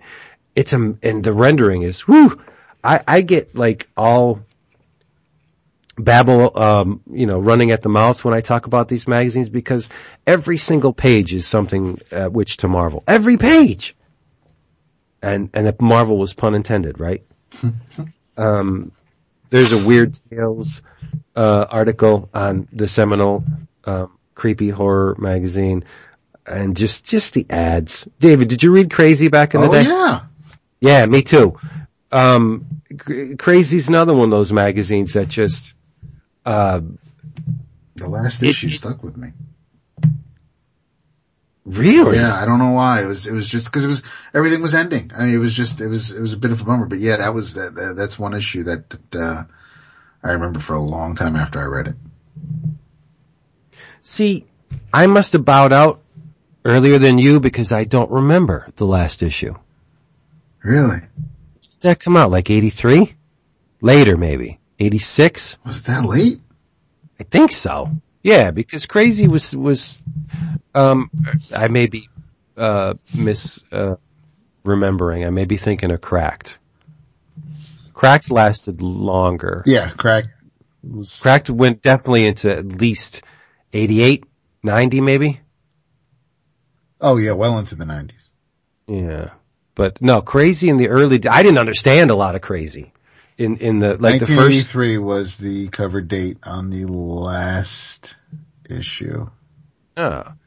Like, um, they, the, the early crazies were very political, as was everything Right. on that time. And uh, I didn't get a lot of the humor. Like that Myron Moose thing, it just went over my head. But I, I, I love the art and, and I read it because of, of a lot of the artists involved. And Marie Severin had a big, um, to do with, with crazies. That was good enough for me. Yeah. Severin. So, but no, it's just, just these things are, they never leave you. I think the first with, with, with, um, the dynamite on the first, uh, issue cover and he's blowing up Lampoon and Mad and everything. That's a great cover. Kelly Freas, I believe, did that cover. I bet you're right. Yeah. I think we lost Jason. Nah, dude, I'm listening. I'm getting my history lesson for the day. Oh yeah, not much history. Just, just love. I, I there's really no, uh, no data there other than the fact that I love these frickin' magazines and 75 cents. I know. And it was hard. Sandy cents. when when the comics were 25, I believe 25 at this time. They weren't 30 yet. Do you buy three single issues or do you go for one of the magazines. It's like, hmm, I don't know. And I would always go for the magazines over the single issues. Every single time. All about that publication life. Yep. No color. They didn't need color in these books. The line work was powerful Go enough for without it. itself. So there you go. Yeah, if you can, Google um uh Romita and uh let me get the the, the exact um title of this story because you really need to see this art. It it's freaking am- you know Romita Senior amazing at any stretch, but this this is uh, this is just a cut above the stuff we regularly saw from him. The Fury of the Femizons. If you could just when you get time, just Google it and see if any images come up. Yes, sir. That's what I got for that. Alrighty then. I got a little Marvel something. Oh, what do you got? I read the first six issues of the all new, all different Uncanny X-Men. Hmm. Now wait, is that there's all new X Men and no, then no, there's this is Uncanny X-Men. okay, so this is the Greg Landron book. Well, the first arc is, and then issue Okay. six is Ken Lashley. Uh, Okay. yeah, so written by Cullen Bunn, far more importantly. Yes, Okay. yes, yes, yes. Uh, so yes, uh, drawn by Greg Land, which again, you know, probably not the ideal situation, but, but, uh, but that, that's, that said, I do love the, myself some X-Men and I do love myself some Cullen Bunn, so I, uh, I had let these stack up, but, uh, but dove in. And I have to say, um, in spite of, of that Land isn't my preferred artist, I really enjoyed what Bunn is putting down. Um, it's, it's the new status quo is this is we're past the point where the Inhumans have set off the Terrigen Mist throughout the world, which is for those that aren't current on Marvel, that's part of the new Marvel status quo. And the Terrigen Mists are unlocking lots of latent Inhumans all around the world, which are basically Marvel's replacement for mutants. Uh, and very, very conveniently, Terrigen Mists are also killing many mutants if they're exposed to them. So in this, we are introduced to the team of uh, Magneto, uh, Monet, who I've always enjoyed, Wow. Sabretooth, and again, this is post-Axis Sabretooth, so he's a good guy. Uh, Psylocke, and the, uh, it's Archangel, but he's essentially, it's pretty cool. He's essentially a mindless drone. There's no, he's, he's just a vessel, and, and Psylocke, because of her relationship with, with Warren, can control him almost like a, like a heat-seeking missile. Um, but he has no, despite her continued attempts to unlock Warren's per- persona uh, from the body. She can't, but she can control him and have him do things. So he's like this sort of badass enforcer for them at the start of the of the book.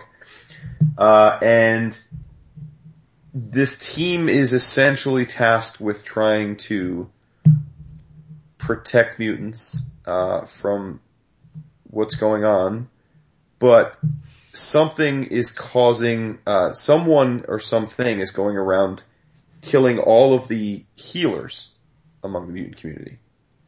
And so this group of mutants is trying, this group of X-Men is trying to figure out who's doing it and then head them off at the pass. And, uh, the 90s kid in me was giddy to see that the, uh, the villains that are, uh, killing the healers are none other than the Dark Riders. Huh. Nothing? Nothing? Dark Riders don't mean anything to you guys? Vince? Who dat? Who dat? You don't remember the Dark Riders at all? I uh, vaguely. Alright, well the Dark Riders have been in lots and lots of comics, but they, they originally were introduced in X Factor, in the early issues of X Factor. The first, the first version of X Factor. They were, um, Apocalypse's, uh, minions essentially. They were, um, they were a group of Inhumans and mutants who were dedicated to Apocalypse and mainly dedicated to the idea of survival of the fittest. Okay, all right. And Gotcha. uh, they they've had many incarnations since then. For a while, they were working for Sinister. For a while, they were working for Strife. Then they were working for themselves. Um, frankly, they were mostly killed off at some point, but I guess under the quasi reboot of All New All Different, they're they're back. Um, but yeah, so, but, but the whole conceit for them is that they are all about survival of the fittest, and as a result, they often challenge mutants, uh, or even themselves, frankly, to survive, um, and battle, because they believe that only the strong should survive, very Darwinian. And they, they view what's happening with the Terrigen Mists as the natural order of things, and think that the healers are an abomination that is that could stymie the natural evolution of things in the natural order. So they're going around trying to kill all the all the healers. They they kill a number of healers, including uh, Elixir. For some of you uh, longtime X Men fans will remember. Um, they try and kill Zorn, but Zorn is a badass and stems their attack. Uh, they try and kill Triage, but uh, but but Magneto and, and his group of X Men get there in time and and and and grab Triage, and he I, he essentially becomes a member of the team. Um, uh, but uh, I'm, I've always been a big fan of the Dark Riders. It's cool to see, and you know, anytime you see the Dark Riders, you have to start thinking about Apocalypse. And uh, sure enough, in the Dark Riders issues are the first five, first arc, and then issue six is the start of the Apocalypse Wars, which is a, a crossover through all the X books. And the cover, it's pretty cool. The the the cover of Uncanny X Men number six is a homage to the cover of X Factor number six from back in the day, Oh, which Ron was Friends. the first appearance of Apocalypse. Yes. And in this, it's the same cover essentially, only with instead of Apocalypse in the center.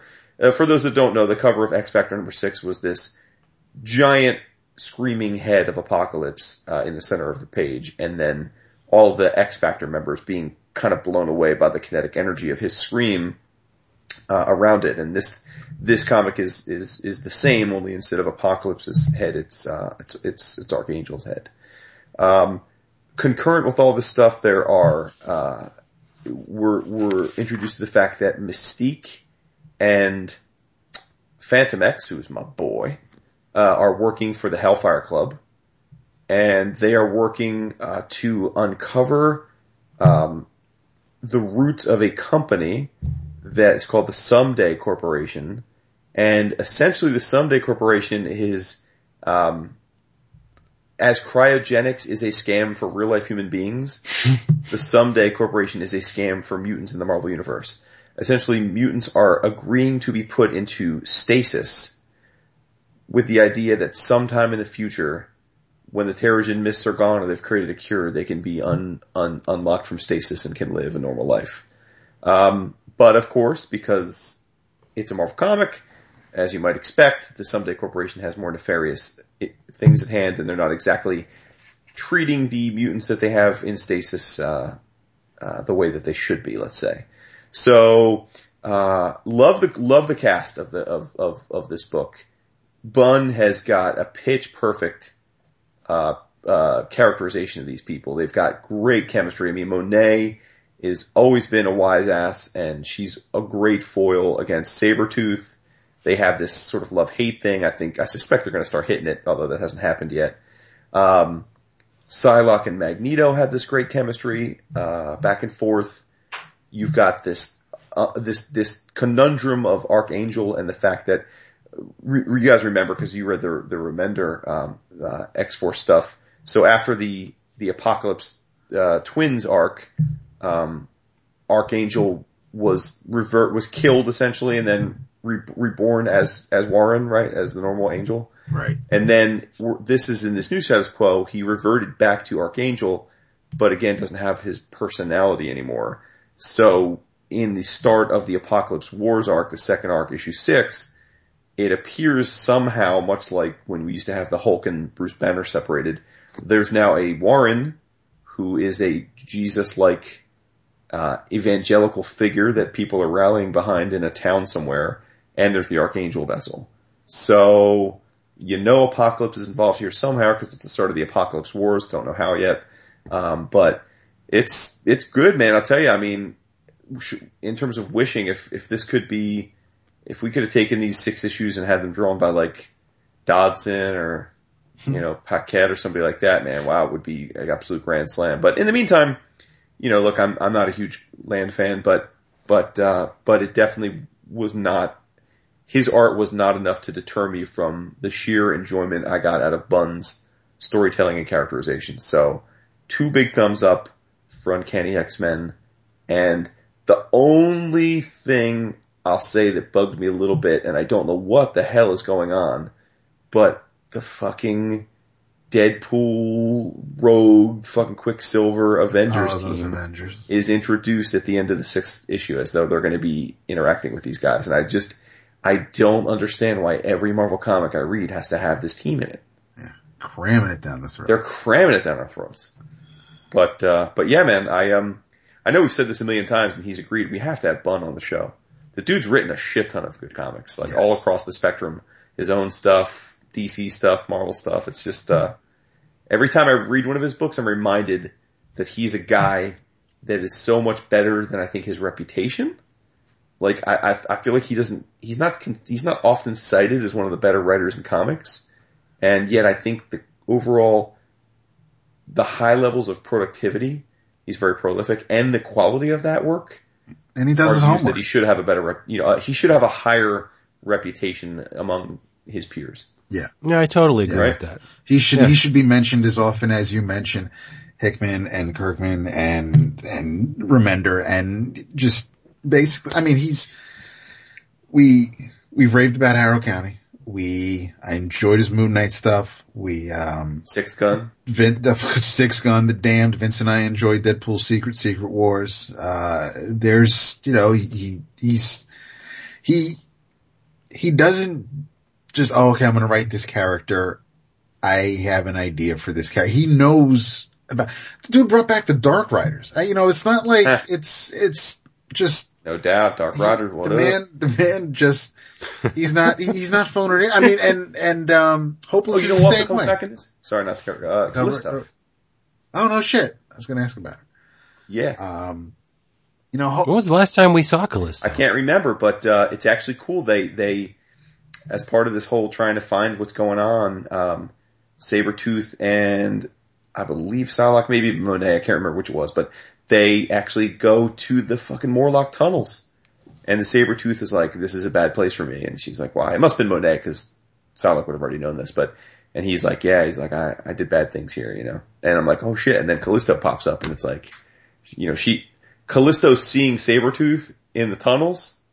I mean, you know, she's not exactly gonna welcome him with open arms. So yeah, it was pretty cool. I like the homage to, uh, the Mutant Massacre. that is cool. Yep.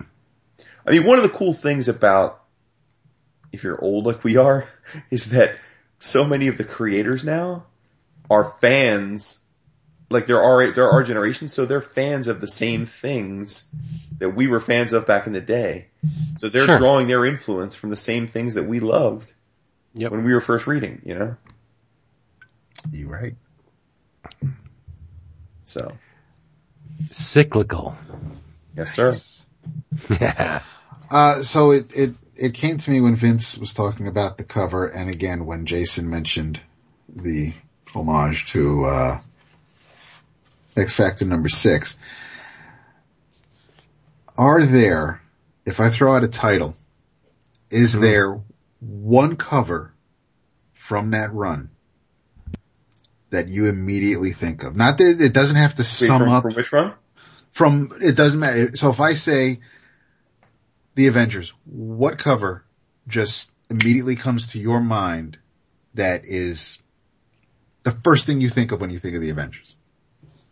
What's your favorite cover? What sums up the team? What just what cover do you? That's that's it. Uh, For I mean, I guess different different answers uh, to your question. I, the cover that immediately comes to mind is, is Avengers number four, cool. Okay, Be, just because that's like the seminal book, uh, you know, which introduces Cap and kind of cements the team. It's the most valuable issue too. For of course. Well, there you go. That's that's what you're Um, thinking. I get that. Avengers sixteen for me because that's the first.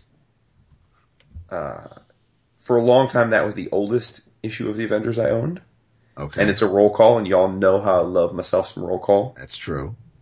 Um, there's the, um, there's the, it's, it's 20, 28 where the Giant Man cover. Just loved that first Giant Man costume. Uh, he was, you know, Goliath, I guess back then they called him, but, but, uh, but loved that. Um, definitely, uh, obviously my man Taskmaster, his first appearance, uh, 197. 57, which is like a super hard cover to find in great condition because it's that all red vision first issue, but it's an all red cover and you know, that's just, that doesn't age well. So finding a great copy of that is very, very hard, which is why it's one of the very, very expensive comic. Uh, but yeah, those come to mind for Avengers. How about you, Vince? Avengers? Wow. Um, probably 92. I love that cover. It's a Neal Adams cover. Mm-hmm. Um, it, it's going into the Kree Skrull War. Okay. Um, you know, it's, it's Cap and he's, he has his hand on his, his fist on his waist. He's got the shield and it's Iron Man and Thor and Thor's pointing. Right. And he's like, and he's telling, you know, Quicksilver and, and, and Giant Man, you know, get the hell out of here. Sure. Uh, it's just a great cover. I mean, Avengers was never really my go-to No, book. I know, I know. Yeah, Yeah, I bought it just cause, yeah, like if, if David said amazing, you know, then I'd have Well, I definitive, just might. definitive It's not answers. done with the questions, relax. I know, I know. Uh, my Aven- uh, my Avengers is 195 with the, the Wasp on the table and Yellow Jacket So that's the one right before Taskmaster. Taskmaster is 196. Did I say 197? It's 196 is his first, yeah, so. That Taskmaster cover, that's an amazing, amazing cover. And, and to, to pop up so late in the game, like you would think that all the really classic covers would be from the, you know, maybe first four years, five years. But that, there's something about that Taskmaster cover that's just like, holy crap. Yeah, yeah, for sure.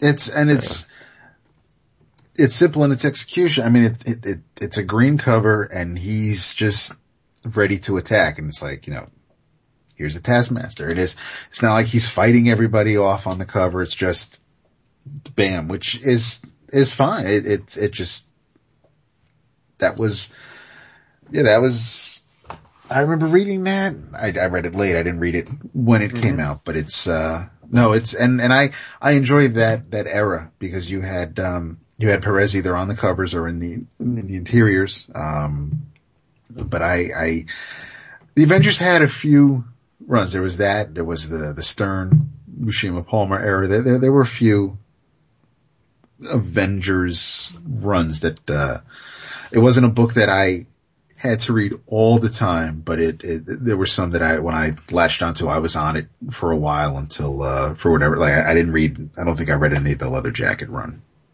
So what, uh, what would be your, I mean, amazing. Go ahead, what are your guys? Go ahead, Vince. 135. 135 is my all-time favorite Amazing Spider-Man cover. There's not a cover that even comes close to that one. I Well, just, for I, those that, why don't you explain what it is? Since, it's it's a, a a segmented cover. There's um you know Spider-Man's in the middle, uh roughly up upper middle, and he's swinging in, and there's a, a black solid black spider behind him, and in within the negative space between the legs of the spider, you have the Punisher, the Tarantula. Uh. Jonah Jonah, Jonah and, and Robbie. You have, um, MJ. yeah, MJ and Flash and Liz, but you have um Harry with the Spider-Man mask in his hand, and Harry's all crazy, you know, like the, the the drugs. He's got the drugs, but it just just design wise. The impact of that cover, the biggest area of, of the negative space is the Punisher. And he's got this Romita gun, you know, and he's a gun that, that obviously has a super high caliber, high caliber bullet, yet he's using the scope to fire. You know, you don't need the scope with that thing. But anyway, it's just, and the, the pose on, on Spider-Man is classic. Right. It's just super classic. I would go as far to say 129 all through the 130s. That, that's my favorite run of, co- Well, of covers. 129 for me, uh, Yeah, yeah. And again, that's more because, uh, of the Punisher's first appearance and I, I have, you know, just, But it's a beautifully designed cover. Cause I, I mean, you guys know I collect a lot of older comics, but I, I don't think I have many like really old Amazing Spider-Man comics. I mean, 129 may be the oldest Spider-Man comic I own.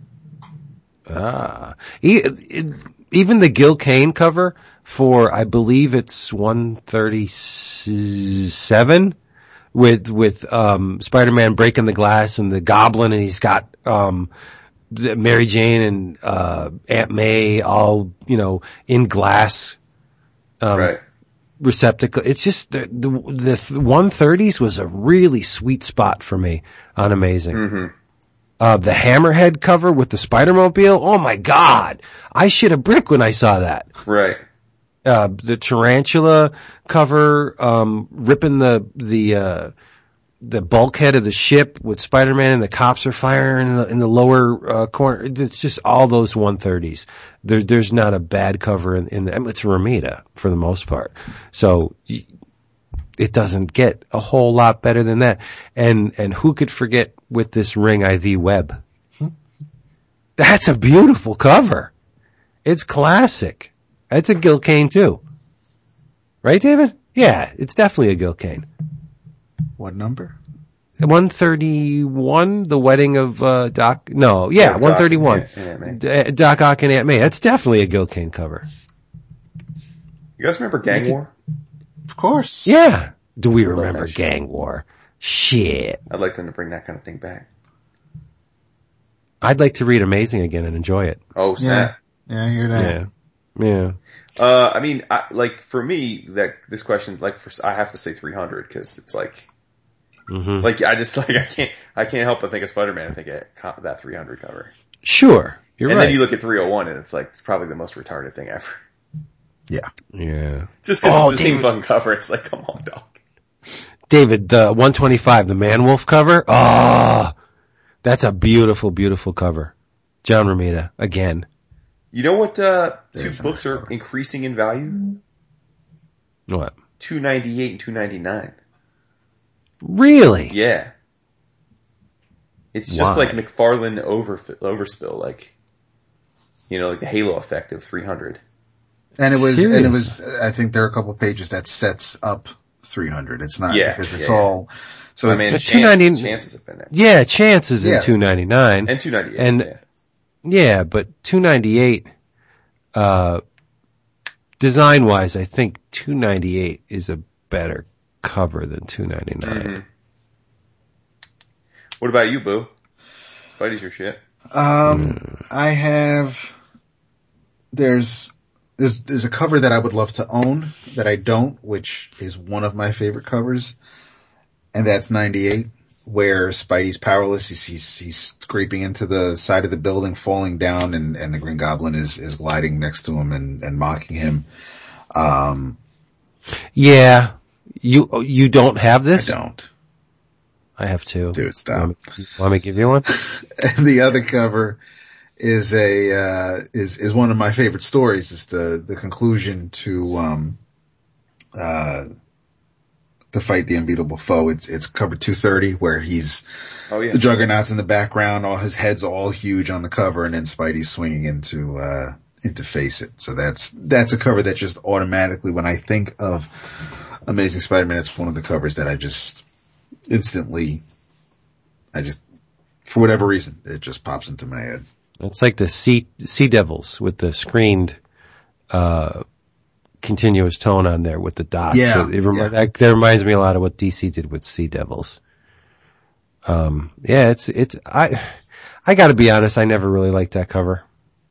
I don't know why.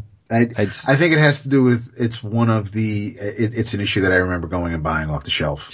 Oh, sure. I mean, yeah, that's that a big it. part it's, of it. It's not, it's not like it's, it's, it, that's not a cover that sums up Spider-Man because another one of my favorite covers barely has Spidey in it. it it's, it's got a ripped mask and it's from Spectacular Spider-Man. It's fucking, it, it's got Silvermane manhandling Cloak and Dagger on the cover. It's an Ed Hannigan Right. cover from like issue 70 or something. And that's, that's something else that just pops into my head. Same thing with, you know, the Sin Eater or Web of Spider-Man number one, the vest cover with the black costume. It's like they don't, they, they may not, well, aside from the vest one, they may not pop or just sum it up and, you know, what does Spidey mean to you? But it's just, it's, those are just, if, you know, my life was flashing before my eyes and I'm thinking about Spider-Man, those are some of the covers that just Oh, uh, 141. of Amazing.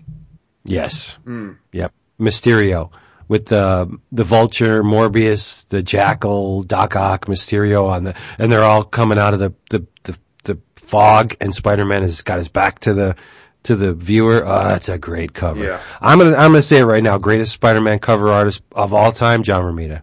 No question. Yeah, absolutely no question. I like In my mind, anyway. I mean, I'm sure. no question of greatest of all time in my mind. No, I'm, I'm, I, you know, Gil Kane, fantastic covers. Ditko, amazing. uh, No pun intended. yeah, pun intended. But, um, for this guy's money, there's not a better amazing No, he- Spider-Man than You put it down. I, I, I respect that. I, I like 101 also with Morbius. Just the What about, uh, what about, X- yeah, yeah. Uh, Uncanny X-Men 175.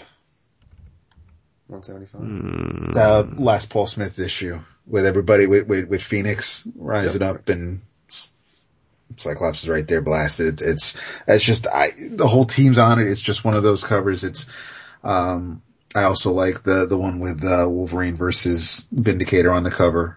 Uh, 130 something, I think, but it, it's, there are a few X-Men covers, but it's, it, they're all going to be older pre 200. Yeah, see, all mine are pre 100. Mm-hmm. Well, I like 100 a lot. Um, I'd have to say 98 is my favorite cover, X-Men cover of all time. Mm-hmm. Just cause Sentinels. Sentinels. Sentinels. Right?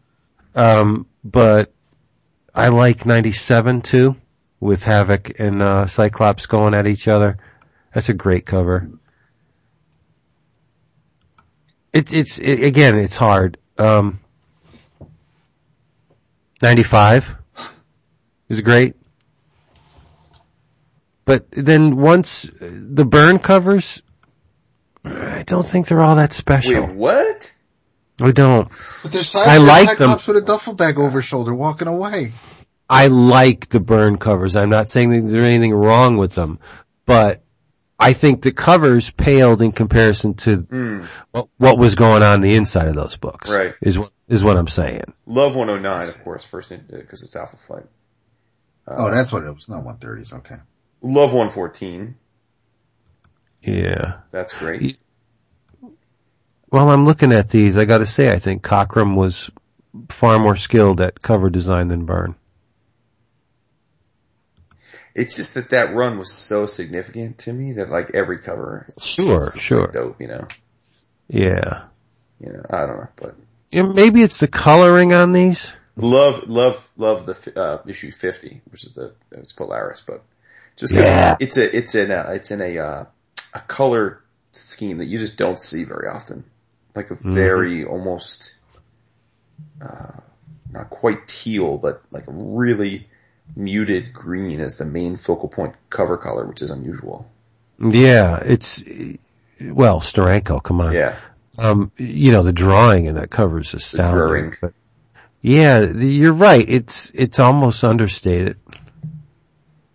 Yeah, I mean, the most prominent thing on the cover is the white in the X Men title. yeah, for sure. I like it. I like it a lot. So I Vince, think- before I- I know you brought up the rebirth stuff, but I cannot believe that you haven't brought up the fucking DC challenge. well, I was getting there. Wait, I when was are we get- getting there? It's it's eleven fifteen. What time are you getting there? He's probably waiting for me to read the previews. I don't go by it. No, I didn't see the previews yet either. But the uh, the whole young animal line, I'm in deep on that. Uh, especially the DC challenge where the focal point is Kamandi. I mean, if, uh, for those of you who don't remember or, or you know weren't, weren't born when um, DC challenge was published, what they did was they had um, um, an ongoing. What was it? Twelve issues, David? It was twelve issues, yeah. 12 issues, yeah, where, you know, uh, a certain creative team would start the story and the next issue would be created by a different creative team. They had to pick up the reins from the first group. It, you know, so like a round robin type thing. Um, but, uh, the, this incarnation, it's Kamandi. And I'm just like, somebody peered deep into my know, soul. dude. I'm, Yeah. I'm gonna run through the, the, the, the pairs for it for you too, because there's some interesting ones. You got Abnett and Eaglesham. yeah. You got Pete Tomasi and Neal Adams. Who that? Crazy. Crazy. Amanda Conner and Jimmy. Awesome. Woot. Uh, James Tynion and Carlos D'Anda, who I haven't seen since Star Wars stuff, but he was dope on that. Dope. Bill Willingham and Ivan Reis.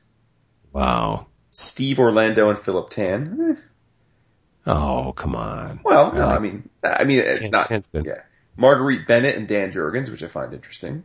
Mm. Dude, Keith Giffen and Steve the Dude Rude. How crazy is that? That's not crazy at all. No, I'm saying that's awesome, right? No, I know, right? Wait, here, Yeah. how about the next one? Our boy Tom King and Kevin Eastman. Yeah. That's You know, dude. East, Eastman's gonna bring it. He's gonna totally, bring- and it, it never ceases to amaze me how much joy, pure joy and love of comics that one name elicits from these creators. You say Kamandi and the, the ones that are in the know, the ones that are, are like Kirby Marks and just have, you know, followed the guy since they've been kids. Yeah. You say, you say Kamandi and it's just like electroshock. Yep. Bam! Every day people just spring up, you know? Yep. Uh, Greg Pak and Joe Prado. Rob Williams and our boy Walt Simonson. I, I'm not familiar Yeah. with that. Gail Simone and Ryan Sook, who did the Kamandi in, um, in, uh, what was it? The, uh, Wednesday's comic. Wednesday. Wednesday's comic, yeah. Um, and then last but certainly not least, Len Wein and Jose Luis Garcia Lopez. It's gonna be bonkers. I'm gonna Bonkers, buy the. I'm gonna buy the single issues and I'm also gonna buy the damn collected edition when they put it out in an oversized hardcover format, which they that's, will get- do. that's getting an absolute. Yeah. And you know, I have to say, I mean, not that I have any issues with those creative teams. I think they're great, but a little bummed that Erik Larsen isn't a part of it. Just because, you know, in a world where Neal Adams and Rude and Eastman are participating, I, I mean, is there a bigger uh, Kirby fan, Kamandi fan on the earth that's a working comic artist than than Erik Larsen? I don't think so. I mean, who knows? Maybe he was asked. He said no. Maybe I, I don't know, but I would have loved. Maybe, maybe he wasn't asked, Yeah. you know. It also could be a, a case of, I doubt it because Larsen doesn't seem to, um, he seems to be very much in touch with his, with his abilities, right? It could be a case of stage fright. Yeah. Hey, you know, why don't you do an issue of, you know, the thing you love the most in the world? Like, ugh, I mean, you know, he can do it, but I don't know. I, I, would love to, to, to have him on here and just ask him, you know, what's the deal? Why aren't you involved in this? Yeah. You should be. But I don't want to You know- down. I mean, I think it's amazing what they're going to do, and it's it's Yeah. going to be, One, you know, one name I would have liked to have seen on that list, Ladron. yeah. What's draw? I haven't. What's he like? Where's he been? Hmm. The last time I saw Ladron was, um, Elephantmen, right? Ask if Elephant Yeah. Still going on. So It is. I just don't buy it anymore. Yeah. I, I- yeah, I just bowed out around the late sixties. Mid late Yeah, sixties. Creek. I, it's, I'm not saying the book's not good. It's just that, yeah, I think I had 60, 60 some issues of Elephantmen. That's, that's enough for me. Nah, I was Yeah. the same. I, I it kind of ran its course, not because it would lost its quality, like you said. Just Right, right, right. There was a time when it was the, you know, top of the stack. Gotta read this. It's Yeah, the amazing. only- the, according, the last thing he's got credited for uh, was All Star Western. wow. Right. Yes. That, okay. Good. Well, I was knew that. I just ago. thought, yeah, that was that was when New Fifty Two started. I thought there was something Yeah. since then. I love that book. You did. Yeah. And that's one of the things that's, well, we'll see. Maybe the, it'll be in, an, in another wave, but DC needs a Western book. They also need, and they haven't had this in a long time, they need an ongoing war book. It's never sell, dude. Uh, so what? So Let's- what? So what? I, yeah, I don't care. It's not my money. Let's, let's bring back Sergeant Rock. You know? It just never sells. Mm. I mean, look, I hear you. I'm not again. I'm not. I'm not putting a value judgment on it. I'm just saying, you know, that it just never sells. if you really want to plug the Wayback Machine in, we need um, a like a, a an anthology type horror book, a war book, Mm-hmm. a um, what else did we say? A western, and just for shits and giggles, let's bring back Plop too. Huh. Why not? You're so crazy. Uh, Plop was great. You're so crazy. All right, everybody, what do you say? Wrap it up. wrap wrap it up. Um, if you in, if you are interested in anything we talked about here, in any way, there's one place you can probably get them. or their sister company. And you would do very well by yourself in investigating dcbservice.com, that's Discount Comic Book Service, and their sister company, what? In Stock Trade. DC If you're a Bizzle Sizzle. you're, I like that. If if you're a slacker and you're like me and you like to read things in trades, in stock trades is the place to go. But if you want to stay current and get your single issues along with everything else in the previews catalog, dcbservice.com. I will reiterate the specials for this month. Howard the Duck, trade paperback, complete collection, volume three. Cumbersome title, but all good. Uh, will cost you seventeen forty nine. The aforementioned Cullen Bunn, on Night Trap from Lion Forge, $1.64. And from Dynamite, it's The Shadow, The Death of Margot Lane by Matt Wagner. Woot woot. Uh, 199 50% off. DCBService.com. Do it. In your travels, once again, I'm gonna push the haunted horror. I love this comic. I love it so much. Issue 21, um, from IDW and Craig Yoe. I'm only going to uh, really highlight one story because it is amazing. It's the last story in the comic. It was um, published in Mr. Mystery number two, November 1951. The artist, the great Mike Esposito. Um, it it is called the Subway Terror, and uh, what happens is a patrolman uncovers a body in the uh, in the subway system. But it's it's not just in a, you know an average ordinary dead dude. This cadaver has had all of the flesh stripped off its bones, yet its clothing remains intact. What the hell is going on? So the guy reports it and he's brought into Department G, which is a black ops program where um, humanity battles these subterranean dwellers that have infested the subway system. We know about them. The public at large doesn't, but they're, you know, they're troublesome. And we've set up this task force to go in and, and, you know, protect the surface world from these ugly, wait till you see them. And, and it's, it's a, it's a short little story, but it is gruesome as hell. The last, the last page, your testicles will retreat into your body when you see these creatures. It's, the design is amazing. They're so, uh, I, the word for it. I mean, the, um, you, you need to see the line work. They're crazy. And the, uh, there's a little twist at the end too, which, which a nice little, um, uh-oh, uh, it's a great story. Um, as long, as well as all the other stuff. You get, uh, who's, there's an artist unknown, which you know drives me crazy, because I want to know who did this. Uh, the Iger Shop has a couple pieces in here.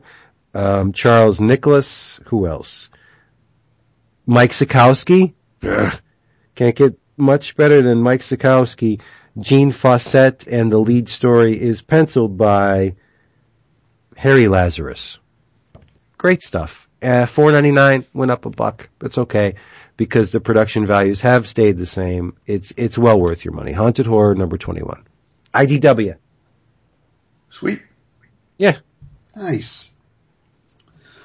Uh, in your travels, um, the book that's been mentioned a few times in the five issues that's been out, uh, by CM Punk and Cullen Bunn and Scott Hepburn. This is Drax and still can't wait for Vince to read it I got it. because of who Drax faces, um, and and the fifth issue. There's a um, If you tell me, it would probably propel me to buy it faster. well, Drax makes a funny comment in the fifth issue where they have to uh, let us find this dragon so we can deliver a savage beating, but they're going up against Fin Fang Foom. No kidding. No kidding. kidding, bro. Yep. I'm in, I'm in on it. Uh, it's, um, and you kind of feel bad for old Finney, but, uh, Why? there's, well, you'll, you'll see when you get up to the fifth issue. Um, but it's, yeah, again, the art is fantastic, man. I, I think, uh, Hepburn, and I believe it is, is it, is it Miller? Yeah, Matt Miller is your color artist. Um, they do beautiful work together. The, uh, the fifth issue does wrap up the, the first arc. Um, it's, it is action packed. It, it's crazy. It's not, uh, exactly the highbrow, but it, it's, Who cares? it's, Probably makes it better. Right, that's what I'm saying. It's, it's Drax. Dude is not wrapped too tight. Uh, yeah, we talked about Cullen Bunn earlier and, and he has a hand in, in crafting this book. Um, so it is, it is extremely well done. Uh, Terrax is, is a trip. Um, I, I really, really enjoyed it. I would, um, if, if this gets the hardcover treatment, I would probably buy it. I, I, I have two pages from the run. I really, really like it. you do have two pages. I pages. do have two pages. He does. That scoundrel. That Thief in the and it, night. it, it, it was quick how he dropped the money on it. Like he didn't even blink. He's like, yeah, okay, I'll take two. Take two I had to go in the morning. hit the bank, so yeah. Yeah, it's true. Went back the next day. Locking it up like a boss. Well, man, I mean, they're, they're nice pages. They are. Don't We're on a really. wall soon. What you got, Jason? Uh, I gotta shout out my cousin. my cousin Brian, Brian Wood. And, uh, far more importantly than my cousin, no disrespect to him, uh, art by, uh, friend of the show, uh, Gary Brown. Uh, their new joint together, their new image book, Black Road, number one. Uh, it's uh, a return to the Viking era for Brian. Um, but uh, I was not a huge fan of, of Northlanders, as you may recall. Oh, we recall. But I am a fan of uh, of Gary, and uh, and I liked the setup, the the the, the premise, um, the pitch of this book. So I gave it a try, and I'm glad I did. It's um, it's a much more focused personal story than Northlanders was. Uh, there's a protagonist named Magnus, and he is a Viking, but it's towards the end of the of the Viking era. They're they're in Norway, but Norway's undergoing conversion by the Christians, and um, you know, as as as you guys know, the, the the forced conversion wasn't exactly benevolent in many ways. They would stake people to all sorts of things uh, if they were deemed heretics, and so Magnus really doesn't give a fuck. He's torn between the old gods and the new god. He doesn't really care about either one. Um, his wife is gone, so he's he's a loner. Doesn't have much pinning him down, so he's basically a free spirit. Kind of doesn't have a place in the world um, anymore. And he's approached by the church to escort a cardinal uh, north for a meeting, and the path is the Black Road, and it's it's called as much because it's extremely treacherous, both from a um, safety standpoint, um, like ge- ge- uh, uh, geologically, it's it's a, you know it's a dangerous path, but also uh, it's it's dangerous because of looters and and and enemies and that sort of thing. So it's just it's a tough commute, if you will. And so they they they want someone to help the cardinal get up there. And Magnus first doesn't want the job, but they make him an offer that he he says, why not? Well, screw it. What else I got to do? So he he agrees to escort the cardinal. And again, he's not any big fan of the cardinal, the Christians by any means, but um, but the cardinal is killed in his in his uh, in his under his watch, and uh, like any good uh, man for hire, that that's he's got a debt now. He he the fact that he didn't get the guy to where he was going, he feels compelled to avenge the guy's death, and uh, and and that's pretty much the setup for the series. He's got to now head up further up the Black Road and try and and try and get revenge and and and and uh, come to terms with the people that killed the cardinal. Um, it's a beautiful book. I mean, Gary has never looked better. It's uh, awesome, awesome backgrounds, very, very detailed. The fight scenes were, were dope. Um, I was reading this book thinking that Gary would just slay Conan if he ever gets the, the cause to draw it. But um, yeah, we dug it a lot, and there's there's there's there's also some some definite uh, overt religious criticisms in there, which, you know, I'm always down for. So, so that's a little added bonus for someone of my non-religious persuasions. Um, but regardless of your, your, your, your faith leanings one way or the other, I think this book, uh, is definitely worth your attention in what is a ever increasingly crowded image field. So don't let this one slip by your, your image watch for those of you that are always looking to us for sort of call outs as to which image books are, are worth uh, giving a shot. This is definitely a number one issue that you should give a try to. Cool. All right, everybody. Thank you for being here with us. As usual, if you liked what you heard, heard, if you You liked what you heard. heard this time, um, Heard. leave us a, an iTunes review or, uh, wherever you do listen to this, if they do allow reviews, leave us one because it always helps. It, it helps us get around. And, um, as usual, because he loves you so much, say goodnight. David. Good night. Dave. Oh. Oh my goodness. And you almost laughed and in the same cadence as your. That was good. Yeah. That was great. Was that real? No, that wasn't real. Oh, I thought you tooted. No. uh, all right.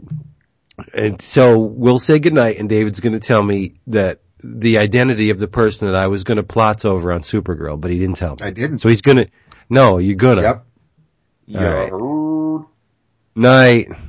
Peace, y'all. See you next Dude, week, people. next week's the season finale of Supergirl. That took me by surprise. And we're still waiting the to hear if series it's finale?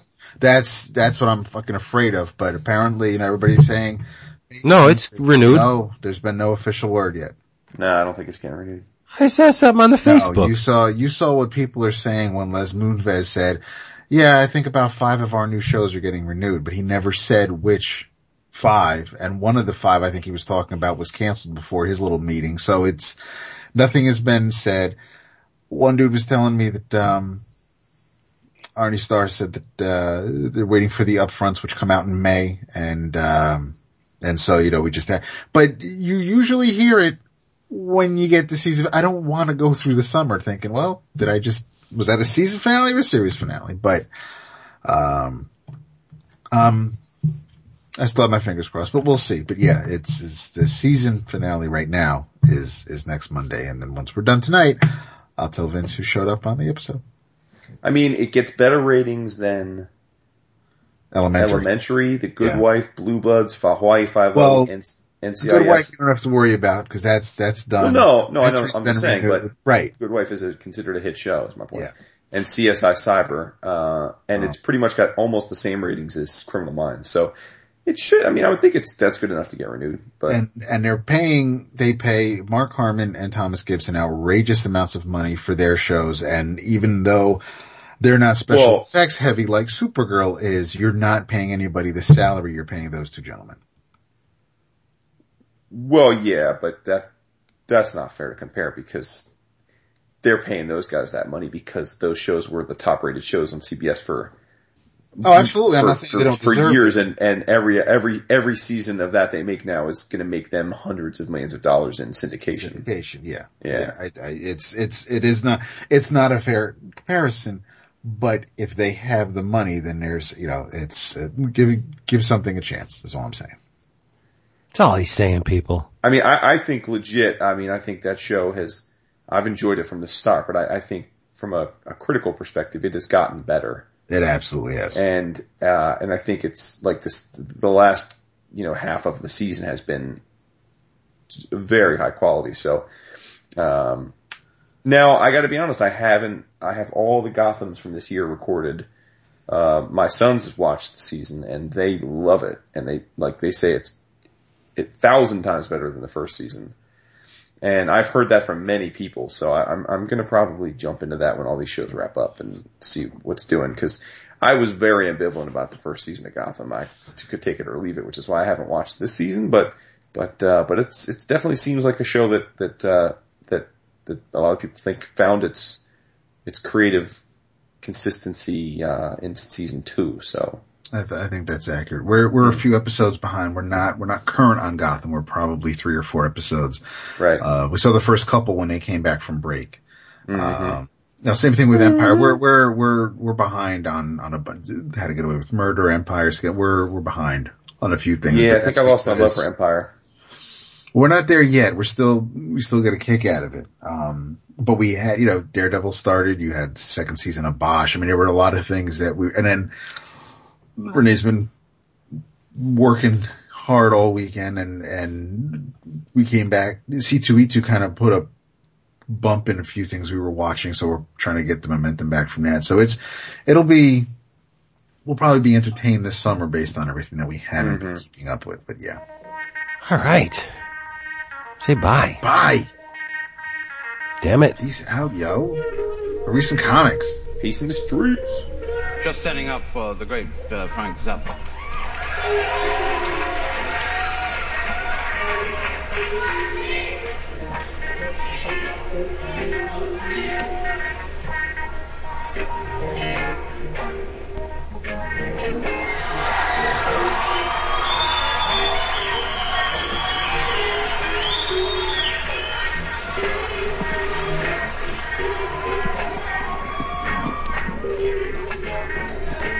Hiya.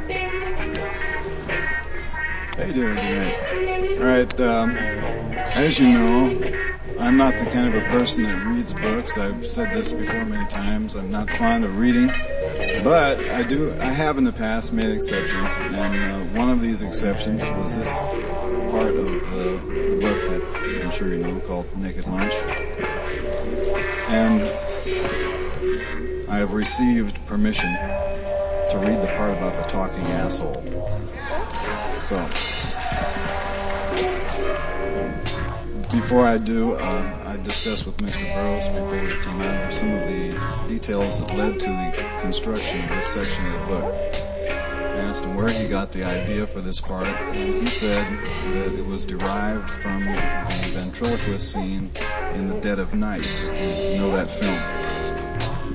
And I had a little bit of trouble following that for a moment there until he made it all very clear to me by saying that uh, it was like uh, when you have a ventriloquist dummy and suddenly the dummy starts talking for you. And so, with that introduction, I start on page 132 and it goes like this. Did I ever tell you about the man who taught his asshole to talk? His whole abdomen would move up and down. Farting out the words. It was unlike anything I ever heard. This ass talk had a sort of gut frequency. It hit you right down there like you gotta go. You know when the old colon gives you the elbow and it feels sort of cold inside? And you know all you have to do is turn loose? Well, this talking hits you right down there. A bubbly, thick, stagnant sound a sound you could smell. This man worked for a carnival, you dig. And to start with, it was like a novelty ventriloquist act. Real funny too at first. He had a number he called the better O. That was a scream, I tell you. I forget most of it, but it was clever like, oh, I say, are you still down there, old thing? Nah, I had to go relieve myself. After a while, the ass started talking on its own. He would go in without anything prepared and his ass would ad lib and toss the gags back at him every time. Then it developed sort of teeth-like little raspy incurving hooks and started eating. He thought this was cute at first and built an act around it, but the asshole would eat its way through his pants and start talking on the street, shouting out it wanted equal rights. It would get drunk too, and have crying jags. Nobody loved it and, and wanted to, and it wanted to be kissed, same as any other mouth. Finally, it talked all the time, day and night. You could hear him for blocks screaming at it to shut up and beating it with his fist and sticking candles up it. But nothing did any good and the asshole said to him, it's you who will shut up in the end. Not me because we don't need you around here anymore. I can talk and eat and shit. After that, he began waking up in the morning with a transparent jelly like a tadpole's tail all over his mouth. This jelly was what the scientists call UNDT, undifferentiated tissue, which can grow into any kind of flesh on the human body. He would tear it off his mouth and the pieces would stick to his hands like burning gasoline jelly and grow there, grow anywhere on him. Grow anywhere on him a glob of it fell. So finally his mouth sealed over, and the whole head would have amputated spontaneous. Did you know there is a condition occurs in parts of Africa and only among Negroes where the little toe amputates spontaneously? Except for the eyes, you dig? That's the one thing the asshole couldn't do was see. It needed the eyes. But nerve connections were blocked and infiltrated and atrophied so the brain couldn't give orders anymore. It was trapped in the skull, sealed off. For a while, you could see the silent, helpless suffering of the brain behind the eyes. Then finally the brain must have died because the eyes went out and there was no more feeling in them than a crab's eye on the end of a stalk.